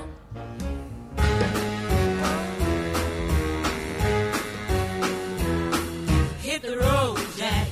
Don't you come back no more, no more, no more, no more. Η μία περιγραφή είναι αυτή. Η άλλη είναι η θέση του κυρίου Οικονόμου. Οι συνθήκες υπό τις οποίες έγινε το θλιβερό περιστατικό είναι υποδιερεύνηση από τις αρμόδιες αρχές. Οι αρμόδιες αστυνομικές και δικαστικές αρχές διερευνούν με τις προβλεπόμενες και ενδεδειγμένες ενέργειες το περιστατικό σε όλες του τις διαστάσεις προκειμένου να αποσαφινιστεί πλήρως. I guess if you say so, I'll have to pack my things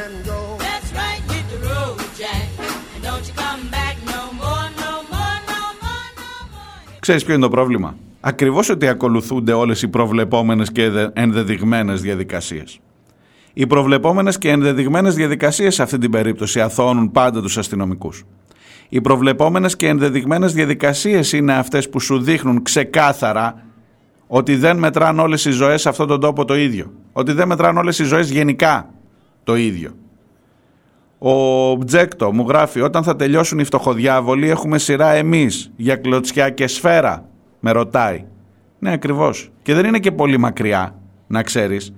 Γιατί αύριο μεθαύριο εάν του αστυνομικού δεν του κάνεις πρόσεξε έχεις φτάσει έχεις φτάσει να σε συλλαμβάνουν ούτε καν σκουρόχρωμος ούτε καν σκουρόχρωμος. Γιατί σήκωσες μια Παλαιστινιακή σημαία ο άντρας της Ελένης Γερασιμίδου είναι ηθοποιός και αυτός και η κόρη της. Δεν λέω ότι έπρεπε να ξέρουν να έχουν μια ταμπέλα να λέει άντρας πρώην βουλευτού. Άστο αυτό. Λευκοί, αστικός πληθυσμός κατεβαίνουν σε μία διαδήλωση, δεν φωνάζει από μακριά ότι είναι φτωχοδιάβολος. Δεν τον υποτιμώ τον άνθρωπο φυσικά, ούτε τον ξέρω, προς Θεού. Δεν είναι όμως ούτε ο συνήθις ύποπτος. Είναι ένας άνθρωπος που κατεβαίνει σε ένα δρόμο με μία σημαία. Ό,τι και να λέει αυτή η σημαία καταλαβαίνεις σε ποια χώρα βρίσκεσαι αυτή τη στιγμή και τι ακριβώς είδος δημοκρατίας απολαμβάνεις. Μία οποιαδήποτε σημαία. Δεν με νοιάζει αν είναι της Παλαιστίνης. Θέλω, πιστεύω, οτιδήποτε. Όσο παράλογο να λέει η γη είναι επίπεδη. Κατεβαίνω με μία σημαία που λέει η γη είναι επίπεδη. Κατεβαίνουμε μία σημαία, σας έλεγα και την άλλη φορά. Όχι άλλες τρύπες στα κουλούρια. Οτιδήποτε το πιο παράλογο έτοιμα.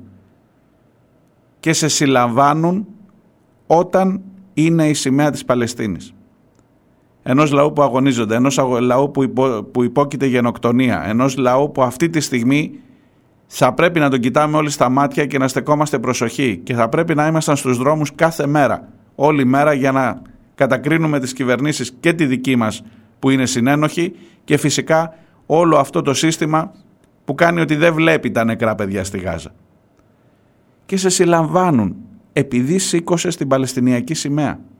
Και άλλους 32 ανθρώπους στο Παναθηναϊκό στάδιο οι οποίοι επίσης την ώρα του μαραθωνίου, την ώρα που γιόρταζες, άκου να δεις εκεί έχει και, άλλες, ε, και άλλα συμφραζόμενα. Εμείς ρε εσύ γιορτάζουμε την ένδοξη ιστορία, το μαραθώνιο, συμμετέχουν 20.000 άνθρωποι. Ε, βλέπουμε τους λαμπερούς μας προγόνους, το αφήγημά μας το συλλογικό ε, που έχει καταγραφεί στο συλλογικό υποσυνείδητο τις ένδοξες παραστάσεις που κουβαλάει αυτό το έθνος και έρχεσαι σε ένα μουσικό στην Παλαιστινιακή σημαία. Δηλαδή εκεί βάζει και άλλα πραγματάκια μέσα. Το γιατί συνέλαβα αυτούς μέσα στο Παναθηναϊκό στάδιο που ύψωσαν την, την Παλαιστινιακή σημαία.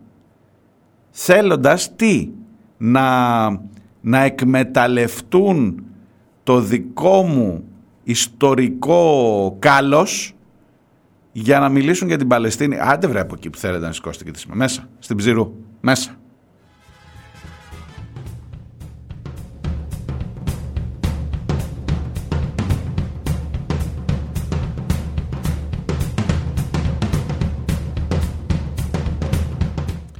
Η Πανελλαδική Συνομοσπονδία Ελλήνων Ρωμά, Ελάν Πασέ. Πόση ακόμα έρευνα χρειάζεται για νεκρούς Ρωμά μέχρι να αποφασίσουμε ως κράτος και ως κοινωνία να αντιμετωπίσουμε προληπτικά και με θάρρος το ρατσισμό και τη μυσαλλοδοξία για να μην θρυνεί σήμερα ακόμα μία οικογένεια η κίνηση ενωμένη ενάντια στο ρατσισμό και τη ρατσιστική απειλή. Είναι φανερό ότι η Ελλάδα του Μητσοτάκη έχει καθιερώσει ένα μόντου operandi για τις καταδιώξεις νεαρών Ρωμά, όπου πρώτα μιλάνε τα περίστροφα των σερίφιδων της Ελλάδα και μετά ακολουθούν συλλήψεις νεκρών και ζωντανών, όπως και οι καθιερωμένες ΕΔΕ. Είναι καιρός να πάρει τέλος η συγκάλυψη της αστυνομικής δολοφονικής βαρβαρότητας.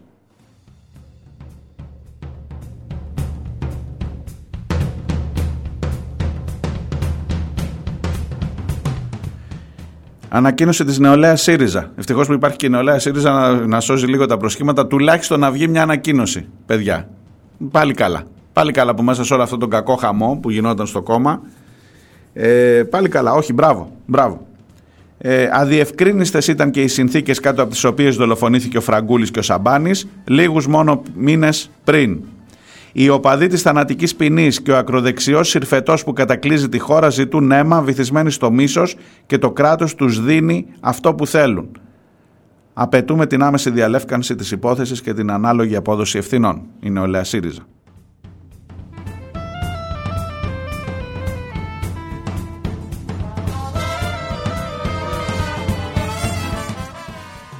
Πασόκ, Πασόκ, η κυρία Γιανακοπούλου, η Ελλάδα, από την οποία ζητάμε να εξασφαλίζει την ασφάλεια των πολιτών, έχει χρέος να λειτουργεί στο πλαίσιο που ορίζουν το Σύνταγμα και οι νόμοι. Ζητάμε οι αρμόδιες αστυνομικές και δικαστικές αρχές να διερευνήσουν πλήρως το περιστατικό και να, ενημερωθούν, να ενημερώσουν συγγνώμη, δημόσια για το τι ακριβώς συνέβη, αν τηρήθηκαν οι κανόνες εμπλοκής και αν προκύπτουν ευθύνες. Μάλιστα. Στο Πασόκ την εκθρέψατε αυτή την αστυνομία, κυρία Γιανακόπουλου μου. Αλλά η ανακοίνωση είναι σωστή. Λέει σωστά πράγματα, έτσι. Απλά δεν ξεχνώ. Δεν ξεχνώ κι εγώ, σαν, σαν την Κύπρο. Δεν ξεχνώ. Ε, όποιοι έχουν περάσει. Τέλος πάντων, πάμε. Άστο. Μην, μην... Η ανακοίνωση είναι σωστή. Είναι σε σωστή. Ε, λέει τα αυτονόητα πράγματα. Σωστή τώρα. Κρίνω εγώ σωστή, επειδή μου αρέσει εμένα η ανακοίνωση. Λέει σωστά πράγματα. Λέει τα αυτονόητα πράγματα. Παρακάτω. Κλέονα Γρηγοριάδης, εκπρόσωπος του Μέρα 25. Δεν είναι ούτε συμπτώσεις ούτε κακιά η ώρα. Τα στελέχη της Ελλάδα λειτουργούν σαν να έχουν τη βεβαιότητα πως κανείς και τίποτα δεν θα τους αγγίξει. Πως οι ζωές των Ρωμά δεν μετράνε. Άλλωστε, όλα τα κόμματα πλην μέρα 25 επιβράβευσαν την Ελλάδα, σωστό αυτό, με το επίδομα καταστολής των 600 ευρώ, το οποίο δόθηκε τη μέρα που ξεψύχησε ο Κώστας Φραγκούλης. Καμιά άλλη ζωή χαμένη κλπ.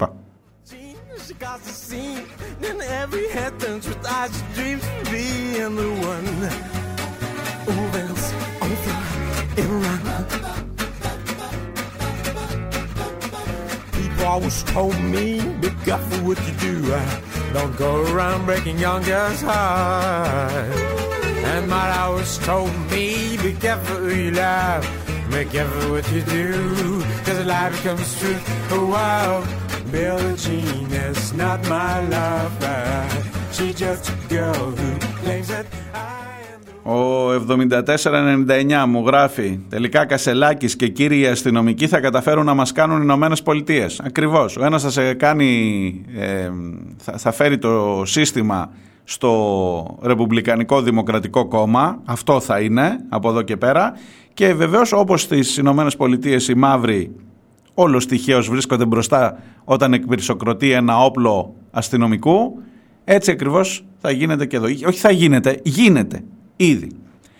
Ο 52-20 μου γράφει ο Λαμπράκης θα ήταν στην Ψηρού επίσης. Ακριβώς ναι. Είχε τολμήσει να σηκώσει ένα πανό που έλεγε Ειρήνη. Ειρήνη στον μαραθώνιο εκείνο. Κανονικά θα ήταν στη φυλακή σήμερα. Για να μην σου πω ότι θα τον... το χειρότερο δεν είναι ότι θα ήταν στη φυλακή ο Λαμπράκης. Ο Λαμπράκης είδες που βρέθηκε. Από τους παρακρατικούς, από τους χοντικούς, από, την... από το παρακράτος που έκανε τον Καραμαλή τότε να αναρωτιέται ποιος κυβερνά αυτόν τον τόπο. Και ακόμα αναρωτιόμαστε από τότε. Το χειρότερο ξέρεις ποιο είναι; Ότι ο Λαμπράκης σήμερα θα ήταν από αυτούς που τους χαρακτηρίζει ο Κασελάκης σάλτσες. Γιατί έγραφε και αυτός κείμενα. Ήταν βουλευτής, ήταν γιατρός, ήταν, ε, ήταν ένας άνθρωπος. Έγραφε και αυτός. Έλεγε, διάβαζε ομιλίες. Στη Θεσσαλονίκη πήγε να κάνει ομιλία, αν θυμάσαι. Αλλά σήμερα θα τις έλεγε σάλτσες ο Κασελάκης.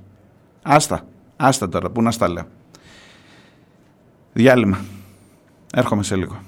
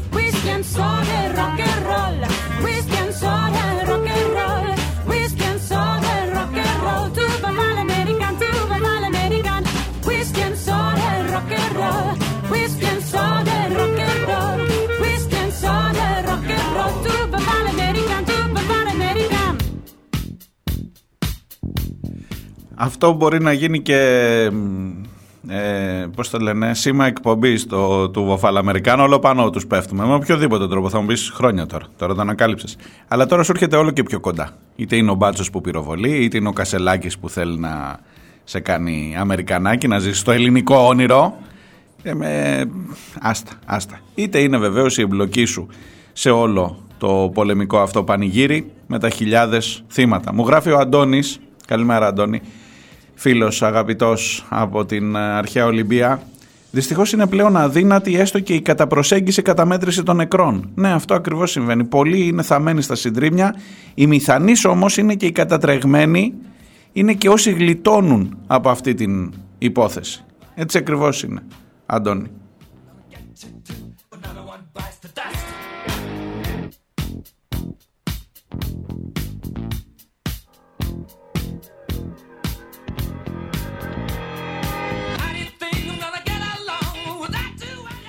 Ακούτε πίσω σελίδες τελευταίο ημίωρο για σήμερα. Ε, πίσω σελίδε.gr. Πίσω σελίδε.gr κάθετος live για να τα λέμε και στο chat αλλά και για να ακούτε διαδικτυακά. Θα το κοινοποιώ τις επόμενες μέρες και από τα social media όπου μπορώ για να συναντιόμαστε πιο εύκολα με έναν player καλό, γρήγορο, αξιόπιστο.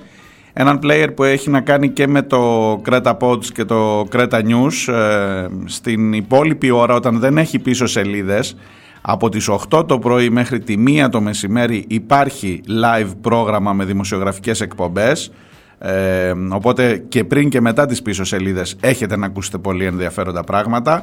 Γιώργος ε, Ζωγράφος, ο θείος Γιώργος μετά είναι ο Λευτέρης Τζοανάκης και μετά είναι ο Γιώργης Πακουφάκης. Ε, και την υπόλοιπη μέρα μουσική, καλή μουσική. Οπότε γενικά μπορεί να είναι ένα ε, σημείο που να το αφήνετε ανοιχτό και να σας κάνει συντροφιά να θυμώνουμε μαζί, να φωνάζουμε να διαμαρτυρόμαστε, να διαφωνούμε, να συμφωνούμε να ψάχνουμε, να ψάχνουμε ό,τι μπορούμε. Λοιπόν, ε, και βεβαίως τα σχόλιά σας, οι τρόποι επικοινωνίας, οι υπόλοιποι κλπ. Η, ε, επίσης ο Αντώνης για το, εκτός από το, τα παιδιά τα νεκρά στη Γάζα, εκτός από τους ανθρώπους που δολοφονούνται εκεί εν ψυχρό, μου γράφει και για την εδώ εν ψυχρό δολοφονία πότε ο εξωστρακισμός, πότε η αναπήδηση μοτοσικλέτας και τώρα η εκπυρσοκρότηση για τους έμπειρους και άρτια καταρτισμένους αστυνομικούς είναι οι αιτίες για τις οποίες οι σφαίρες προτιμούν τους σκουρόχρουμους. Και για να βάλουμε τα πράγματα στη σωστή τους βάση, δεν υπάρχει αμφιβολία ότι πολλοί Ρωμά έχουν παραβατική συμπεριφορά. Δουλειά της αστυνομίας όμως είναι να προλαμβάνει, να συλλαμβάνει και να οδηγεί τους παραβατικούς στη δικαιοσύνη και σε καμία περίπτωση να σκοτώνει. Εμείς πάντως ας κοιμόμαστε ήσυχοι. Το λευκό χρώμα μας προστατεύει. Υπάρχουν δύο αδικήματα τα οποία προς το παρόν δεν συμπεριλαμβάνονται στον ποινικό μας κώδικα αλλά είναι ικανά να σε προσαγάγουν τουλάχιστον για εξακρίβωση στοιχείων με την ανάλογη ταλαιπωρία. Συνέβη σε μέλη της, Ελέν, της οικογένειας της Ελένης ε, Γερασιμίδου. Αυτά είναι η ακρόαση μουσικής Τσαϊκόφσκι καθώς και η ύψωση Παλαιστινιακής σημαίας. Και διερωτώ με, αν τα διαπράξω και τα δύο συγχρόνως, δηλαδή η ψωμένη σημαία υπό τους ήχους Καριοθράφστη για παράδειγμα, τότε τι, στρατοδικείο;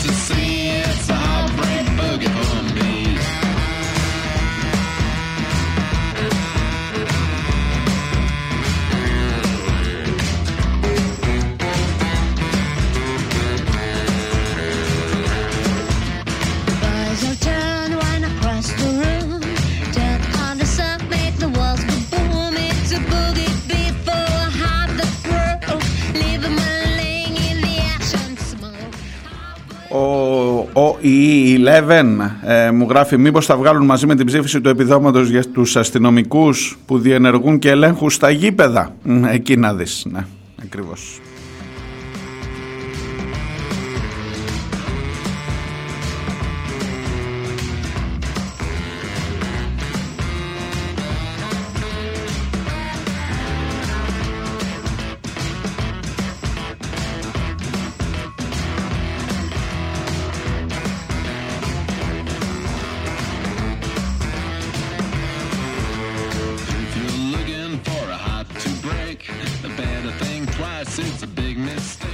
Καλημέρα στην Ούλη. Μου λέει καλή δύναμη και πολλά και γερά νεύρα. Και μου γράφει το απόφθεγμα ε, που, δεν, που έχει αποδοθεί στον Μπρέχτ αλλά δεν είναι του Μπρέχτ. Μου γράφει ότι είναι του Λουθυρανού πρά- Πάστορα στην ε, Γερμανία του Μάρτιν Νίμελερ 1892-1984 όταν οι ναζιστές ήρθαν να πάρουν τους κομμουνιστές, σιώπησα επειδή δεν ήμουν κομμουνιστής. Όταν φυλάκισαν τους σοσιαλδημοκράτες, σιώπησα γιατί δεν ήμουν σοσιαλδημοκράτης. Όταν ήρθαν να πάρουν τους συνδικαλιστές, σιώπησα γιατί δεν ήμουν συνδικαλιστής. Όταν ήρθαν να πάρουν τους Εβραίους, σιώπησα γιατί δεν ήμουν Εβραίος. Και όταν ήρθαν να συλλάβουν εμένα, δεν υπήρχε πια κανείς για να διαμαρτυρηθεί. Θα μπορούσε να προσθεθεί σε αυτό, Νούλη. Όταν οι Εβραίοι ήρθαν να πάρουν τους Παλαιστίνιους, πάλι σιώπησα πάλι τάχθηκα με το μέρος των σφαγέων. Μέχρι να έρθει η δική μου η ώρα.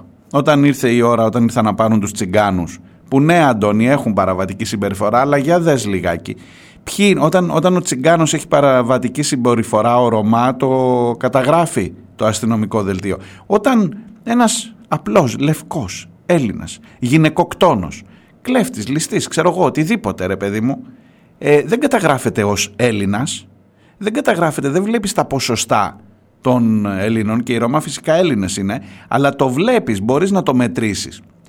Πόσοι είναι στις καταμετρήσεις των αστυνομικών δελτίων οι παραβάτες οποιοδήποτε είδους από τα τροχαία εγκλήματα που πίνουν; Όταν ένας Έλληνας πίνει οδηγεί μεθυσμένος και σκοτώνει ένα κορίτσι όπως η Έμα στην ε, Θεσσαλονίκη όταν ε, ε, οποιοδήποτε οποιοδήποτε και για οποιοδήποτε λόγο Έλληνας λευκός ρατσιστής ενδεχομένως ε, διαπράττει εγκλήματα δεν καταγράφεται ως Έλληνας για να δεις ακριβώς.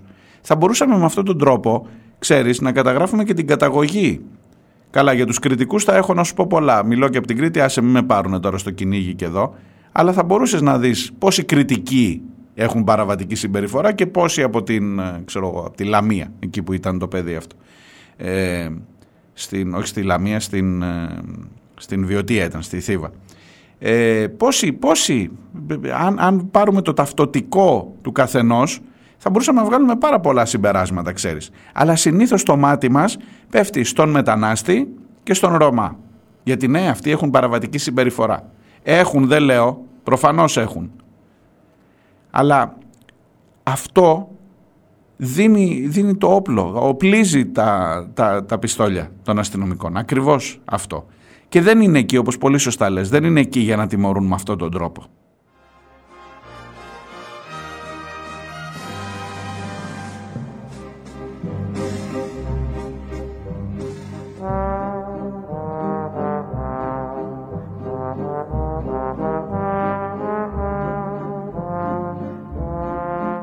Για σένα, Αντώνη, αυτό. Τσαϊκόφσκι δεν έχω πρόχειρο τώρα, αλλά Σωστακόβιτς είναι πάντα εδώ. Ειδικά αυτό το βάλς νούμερο 2.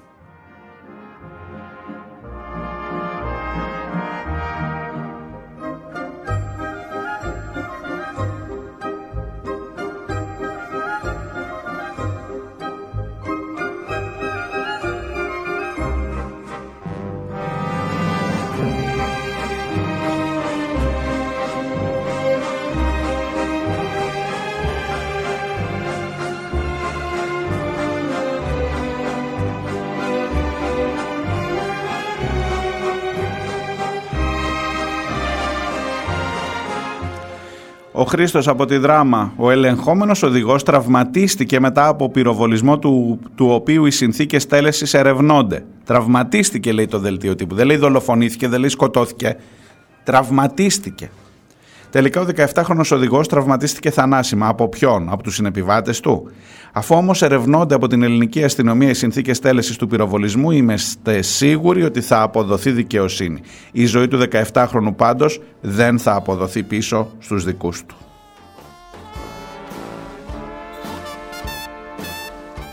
Και έχει και ένα... Έχει φυλαγμένο, αν και είναι αρκετών ημερών, αλλά το έχει φυλαγμένο ο Χρήστος, που ξέρει και φυλάει ακριβά πράγματα και ακριβές ειδήσεις που σε κάνουν να σκεφτείς παραπάνω και να σκεφτείς και λίγο διαφορετικά ή να σκεφτείς όπως θα έπρεπε. Λέει για τον κύριο Πλεύρη. Το θυμάστε τον κύριο Πλεύρη που είπε ότι αυτός ο σκουρόχρωμος αν ε, ενδιαφέρεται τόσο πολύ για την πατρίδα του, να πάει να πολεμήσει που σήκωσε τη σημαία στο Σύνταγμα, να πάει να πολεμήσει στην πατρίδα του. Και του γράφει ο Χριστός του Πλεύρη, όπως πολεμούσαν σε εισαγωγικά οι ιδεολογικοί σου πρόγονοι τους Γερμανούς στην, κατου... στην κατοχή, Κατουργέται πάνω του ο γενναίος κομμάντο και μόνο στη σκέψη μήπως μας τιμωρήσει το Ισραήλ. Και ας μας τιμωρήσει, ποιο το πρόβλημα. Η χώρα είναι γεμάτη με υπερπατριώτες σαν κι αυτόν που θα μείνουν να πολεμήσουν για να την υπερασπιστούν. Μπορεί να την υπερασπιστεί και ο ίδιος. Εδώ δεν κόλωσε στα εξάρχεια να κάνει καταδρομική. you're gonna lose your pop. So let those funny people smile. How can there be a virgin isle with digga digga doo digga doo doo digga digga doo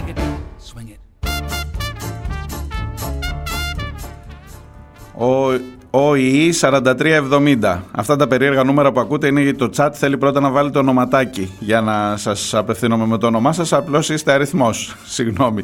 Καλημέρα από Ξάνθη. Την καλημέρα μου στην πανέμορφη, την υπέροχη. Ξάνθη. Ο Χρήστος, συνεχίζω στο μήνυμά του από τη δράμα πιο δίπλα. Άγνωστος, λέει, ειδοποίησε τις αστυνομικές αρχές που προχώρησαν στην προσαγωγή των δύο ηθοποιών στη Γαδά, ενώ μετά από ώρα φέθησαν ελεύθεροι. Έκαναν το λάθος να μην ανεμίσουν στα αυτοκίνητά τους τη σημαία του Ισραήλ που βομβαρδίζει ασταμάτητα τα νοσοκομεία και στερεί το τρεχούμενο και καθαρό νερό από τον πληθυσμό, από τον άμαχο πληθυσμό. Ασφαλώς και αφέθηκαν ελεύθεροι. Άλλωστε, ζούμε σε μια χώρα με κατοχυρωμένη την ελευθερία έκφρασης. Έτσι, κυρία Σακελαροπούλου, να το τονίσετε αυτό στις δηλώσεις σας που θα κάνετε την Παρασκευή για το Πολυτεχνείο. Οι άγνωστοι χαφιέδες πάντως σίγουρα έχουν ελευθερία έκφρασης προς τις πρόθυμες αστυνομικές αρχές.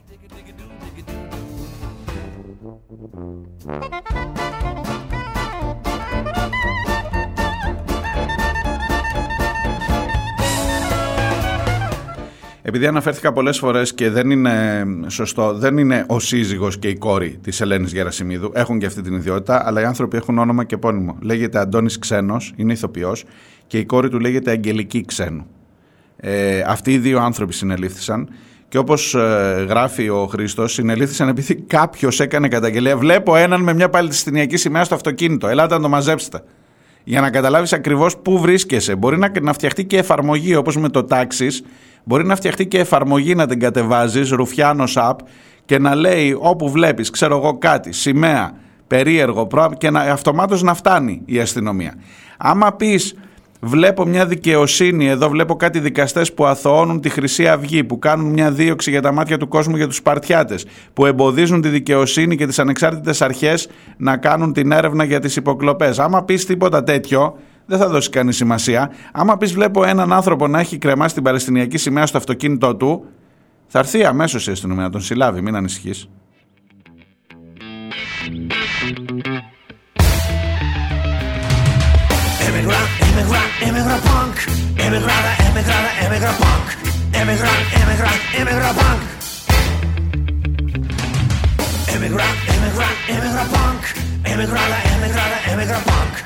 Immigrant, immigrant, immigrant punk.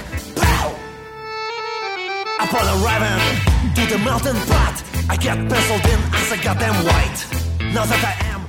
Ο Γιώργος από τα Γιάννενα. Το πρόβλημα στην Ελλάδα είναι ότι έχουμε πολλούς κεντρώους και αυτοί πάνε κατά που φυσάει ο άνεμος. Δεν έχουν αποφασίσει ακόμα αν θέλουν να ρυθμίσει το κράτος την αγορά ή η αγορά το κράτος ή και τα δύο μαζί ταυτόχρονα. Πολύ καλά το λες, Γιώργο. Μιλούσα με έναν αδερφικό μου φίλο που ελπίζω να ακούει εκεί γύρω στις εκλογές και μου έλεγε πως ο ΣΥΡΙΖΑ έσωσε τη χώρα κάνοντας κολοτούμπα. Όταν τέλειωσαν οι εκλογές, κατάλαβε ότι μάλλον τίποτα τέτοιο δεν συνέβη και ότι ο ΣΥΡΙΖΑ απλά κύλησε τη χώρα σε πολλά χρόνια σκοταδισμού. Μόνο που Γιώργο ήταν αργά να του πεις. Αν, αν δεν ακούει ο ίδιος, να του το πεις. Ότι μόνο που το κατάλαβε, αργά, αργά. Και μετά ξέρεις από την απομάκρυνση, άστο.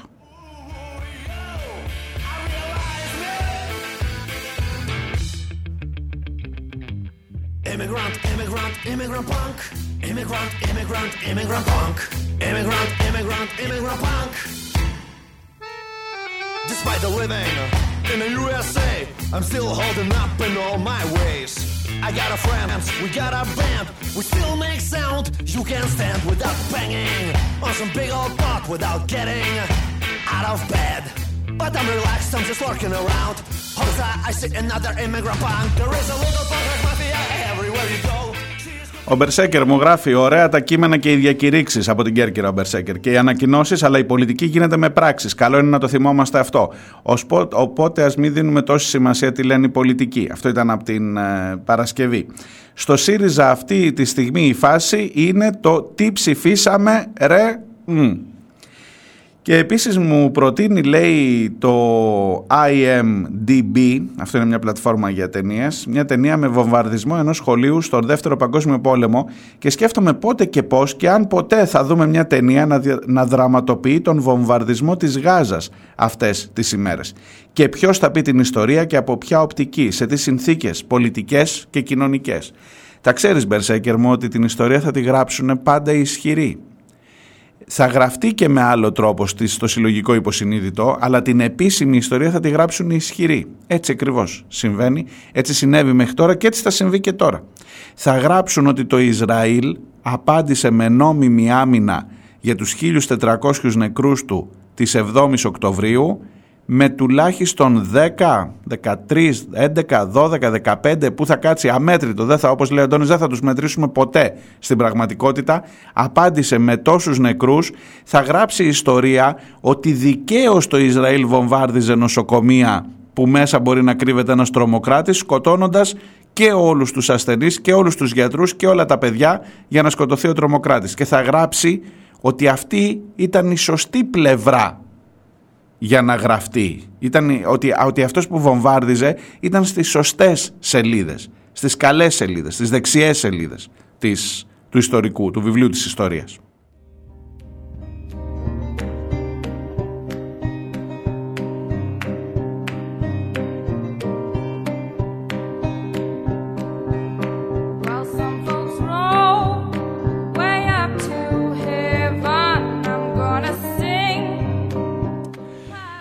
Ο Μπζέκτο μου λέει στη δική μας χώρα εν καιρό ειρήνης βομβαρδίζονται τα νοσοκομεία με οικονομικές βόμβες, έλλειψη προ... και έλλειψης προσωπικού ε, και, και μη χειρότερα. Να ξέρεις ότι αυτή την εβδομάδα θα ασχοληθούμε την Τετάρτη οι άνθρωποι από τη Σιτία που κάναν μια τεράστια διαδήλωση, αν θυμάσαι πριν από κάνα μήνα περίπου, αρχές Οκτωβρίου ήτανε, ε, κατεβαίνουν στο Ηράκλειο που είναι η έδρα της υγειονομικής περιφέρειας εκεί που αποφασίζονται τα πάντα εκεί που είχε έρθει ο κύριος Χρυσοχοίδης να πει για τα νοσοκομεία και λοιπά και για το Βενιζέλιο και για όλα αυτά για να κάνουν κατάληψη.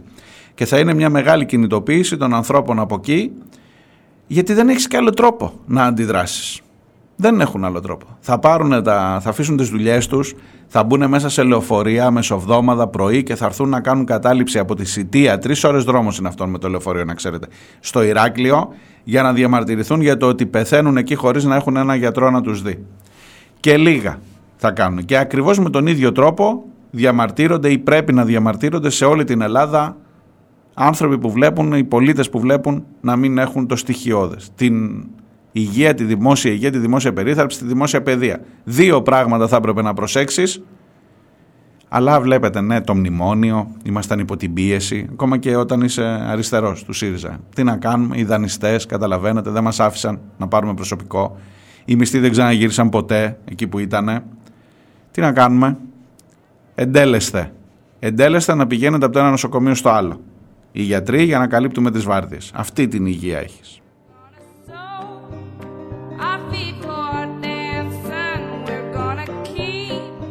Ο φίλος ο Γιώργος μου γράφει δεν έχω καταλάβει ποιοι μένουν ποιοι φεύγουν στο ΣΥΡΙΖΑ. Ε, έχεις ένα δίκιο. Ναι, δεν είναι υποχρεωμένοι όλοι μας το Σαββατοκύριακο. Δηλαδή ήμασταν όλοι από πάνω να δούμε τι γίνεται κλπ. Έτσι να σου κάνω αν θέλεις ένα, ένα ρεσουμέ, ρεζουμέ. Να σου διαφημίσω και το site verso.gr. Η διάσπαση έγινε διάλυση. Στα τέσσερα τουλάχιστον ο ΣΥΡΙΖΑ, θα το δεις εκεί αυτό το, κομ- αυτό το κείμενο, ε, έτσι μια μικρή γεωγραφία. Και κακώς έπρεπε να την έχω πει και από την αρχή γιατί λέμε τόση ώρα, μιλάμε. Λοιπόν, ένας, πο- τέσσερα, τέσσερα κομμάτια, τουλάχιστον τέσσερα κομμάτια. Το ένα κομμάτι είναι ο Κασελάκης και η Προεδρική. Βλέπε Πολάκης, Δώρα Αυγέρη, Θεοδώρα Τζάκρη, Πέτρος Παπάς, Ευάγγελος Αποστολάκης, η παρέα αυτή. Ε, οι οποίοι όμως ακόμα και στο εσωτερικό τους υπάρχουν τριγμοί, ειδικά με τη- μετά την πρόταση για το δημοψήφισμα. Δηλαδή κάτι άλλοι όπως είναι η Γεροβασίλη, όπως είναι ο Φλαμπουράρης, οι οποίοι μάλιστα αυτοί οι δύο μιλάνε και με τον Τζίπρα απευθείας, όπως είναι ο Ραγκούσης, όπως είναι ο Θοχαρόπουλος, η Ξενογιανακο- η Ξενογιανακοπούλου, ναι, αυτή είναι ΣΥΡΙΖΑ, δεν είναι πα- παλιά ήταν Πασόκ. Λοιπόν, όλοι αυτοί, πολλοί από αυτούς. Ε, ήρθαν ε, και διαφώνησαν με την επιλογή του Προέδρου για το δημοψήφισμα και το γράψαν. Μέχρι και τροπολογία καταθέσανε και εγκρίθηκε κιόλας η τροπολογία, ώστε στο μέλλον να μην μπορεί να επικαλεστεί, αν θέλει να διαγράψει άλλους, να μην μπορεί να κάνει δημοψήφισμα ο Πρόεδρος. Και το ψηφίσανε τελικά και πέρασε αυτό. Και αυτή είναι η ήττα συγκεκριμένη, άλλο που δεν είναι πρώτος σέλιδο. Λοιπόν, ένας πο, πόλος, πόλος έτσι προσοχή, πει μπροστά, ο πρόεδρος και η νεοπροεδρική, έτσι λέγονται αυτοί. Δεύτερο, ομπρέλα, τσακαλώτος. 46 στελέχη τα οποία χθες κούνησαν μαντίλι και είπαν όχι με ένα κείμενο που είναι αρκετά μεγάλος, σάλτσες, ε, ε, όπως τους λέει ο Κασελάκης, Ε, να σας διαβάσω τα ονόματα, είναι, είναι 46 άνθρωποι, μεταξύ αυτών είναι πρώην υπουργοί όπως είναι ο Ξανθός, ο πρώην Υπουργός Υγείας, Αυγουστάκη Ελένη, Βάκη Φωτεινή, Βίτσας Δημήτρης, Βούτσης Νίκος, Γιανακάκη Μαρία, Γκόγκογλου Άγγελος, Γονίδη Μαρία, Γούλιαρου Θεοδώρα, Δρίτσα Θοδωρή, Ζωγράφος Βασίλης, Συγκλέζη Κατερίνα, Ανέτα Καβαδία, Έφη Καλαμαρά, Κώστας Καλδάρας, Πέτρος Καλκανδής, Ιφηγένεια Καμτσίδου, Μαρία Κανελοπούλου, Μαρία Καραμεσίνη, Βασιλική Κατριβάνου, Παύλος Κλαβδιανός, φίλος και πολύ καλός δημοσιογράφος, Κατερίνα Κνήτου, Νίκος Κούτσης, Ερμίνα Κυπριανίδου, Πάνος Λάμπρου, Ερμίνα Μαγαλιού, Χρήστος Μαντάς, Χάρης Ματσούκα, Όλγα Μπαλαούρα, Γιάννης Μπασκόζος, Γιώργος Μπουγελέκας, Μαρία Νικολάρα, Ανδρέας Ξανθός, Χριστόφορος Παπαδόπουλος, Ουρανία Παπαζεύκου, Ανδρέας Παπανδρέου, Πέτη Πέρκα, αυτός είναι ο συντονιστής της Νομαρχιακής των Χανίων, λέγεται Ανδρέας Παπανδρέου. Ναι. Ε, Πάνος Κουρλέτης, Άννα Ρογδάκη, Ευκλήδης Τσακαλώτος, Μιχάλης Ιδρέος, Νίκος Φίλης, Άννα Χατζησοφιά, Τασία Χριστοδουλοπούλου, Έλενα Χριστούλη και Στέλλα Ψαρά. Είναι οι 46 που αποχώρησαν. Αυτοί είναι τα μέλη της Κεντρικής Επιτροπής. Τα απλά μέλη που ανήκουν στην ομπρέλα θα δούμε πόσοι είναι που θα αποχωρήσουν. And oh my Τρίτος πόλος, η ομάδα της ε, Έφης Αχτσιόγλου και αυτή με κείμενο που καταλογίζουν μέχρι και τακτικές alt-right, ακροδεξιό τον λένε. Κανονικά με αυτά που του λέει η Αχτσιόγλου θα πρέπει να ξεκινήσει ξανά τη διαδικασία για να διαγράψει και αυτούς. Σε αυτή την ομάδα είναι Ανασία Αναγνωστοπούλου, Έφη Αχτσιόγλου, Νάσος Ηλιόπουλος, Κωστής Καρπόζηλος, Δανάη Κολτσίδα, Νίκος Μπίστης, Μιχάλης Αμπαντακάκης, Δημήτρης Τζανακόπουλος, Μερό Πιτζούφη, Θεανό Φωτίου και Αλέξης Χαρίτσης. Αυτοί μένουν, δεν φύγαν, μένουν να κάνουν εσωτερική αντιπολίτευση. Και τέταρτη ομάδα είναι η ομάδα Τεμπονέρα, μικρότερη, και αυτή μένει, αλλά δεν δίνουμε σε κανέναν λευκή επιταγή κλπ. Και θα τα πούμε στο συνέδριο, αυτό λέει περίπου το κείμενό τους. Διονύσης Τεμπονέρας, Φώτης Λαμπρινίδης, Χάρης Τσιόκας και Χρήστος Λαμπρίδης.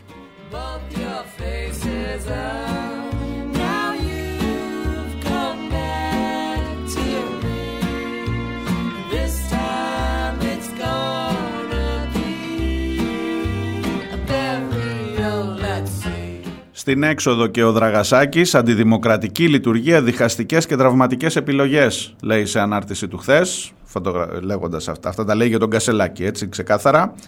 Ε, υπάρχουν και άλλες ομάδες όπως η πρωτοβουλία για την αναγέννηση του ΣΥΡΙΖΑ. Ε, σε αυτή την πρωτοβουλία ανήκει ο Μιχάλης ε, ε, Σπουρδαλάκης που μιλήσαμε νωρίτερα οι οποίοι δεν έχουν ακόμα εκφραστεί, ήδη ασκούσαν πολύ σοβαρή κριτική. Κάποιοι από αυτούς είναι και στην ομπρέλα. Ε, θα δούμε. Πάντως υπάρχει ένα σκηνικό, να αυτό την έδωσα Γιώργο την εικόνα. Αυτός είναι ο ΣΥΡΙΖΑ σήμερα. Ε, βγάλε άκρη, βγάλε άκρη. Ξέρω κι εγώ, ξέρω κι εγώ τι να σου πω. One, two, three, four. Hoi. Hoi. Hoi. Α, και ο Τζουμάκας που έφυγε εννοείται. Έτσι. Ο Τζουμάκας δεν ήταν σε καμία από αυτές τις τάσεις, ήταν μόνος του. Ε, μέχρι το, το ψάρι βρωμάει από το κεφάλι. Ο ΣΥΡΙΖΑ είναι ακέφαλο σώμα. Μέχρι τις ευρωεκλογές ή και νωρίτερα θα έχει κλείσει ο πολιτικός του κύκλος, είπε ο Τζουμάκας.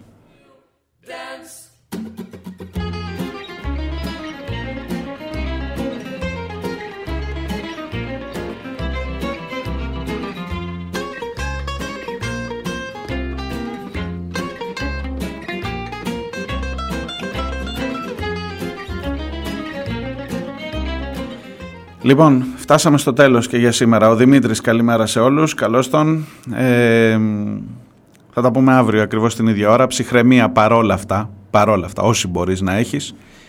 Και ε, λέω συνήθως στο τέλος του όλα θα πάνε καλά, αλλά μ, παίζεται αυτές τις μέρες, δεν ξέρω. Δεν... Εν πάση περιπτώσει, γεια και να προσέχετε. Σε κάθε περίπτωση, γεια.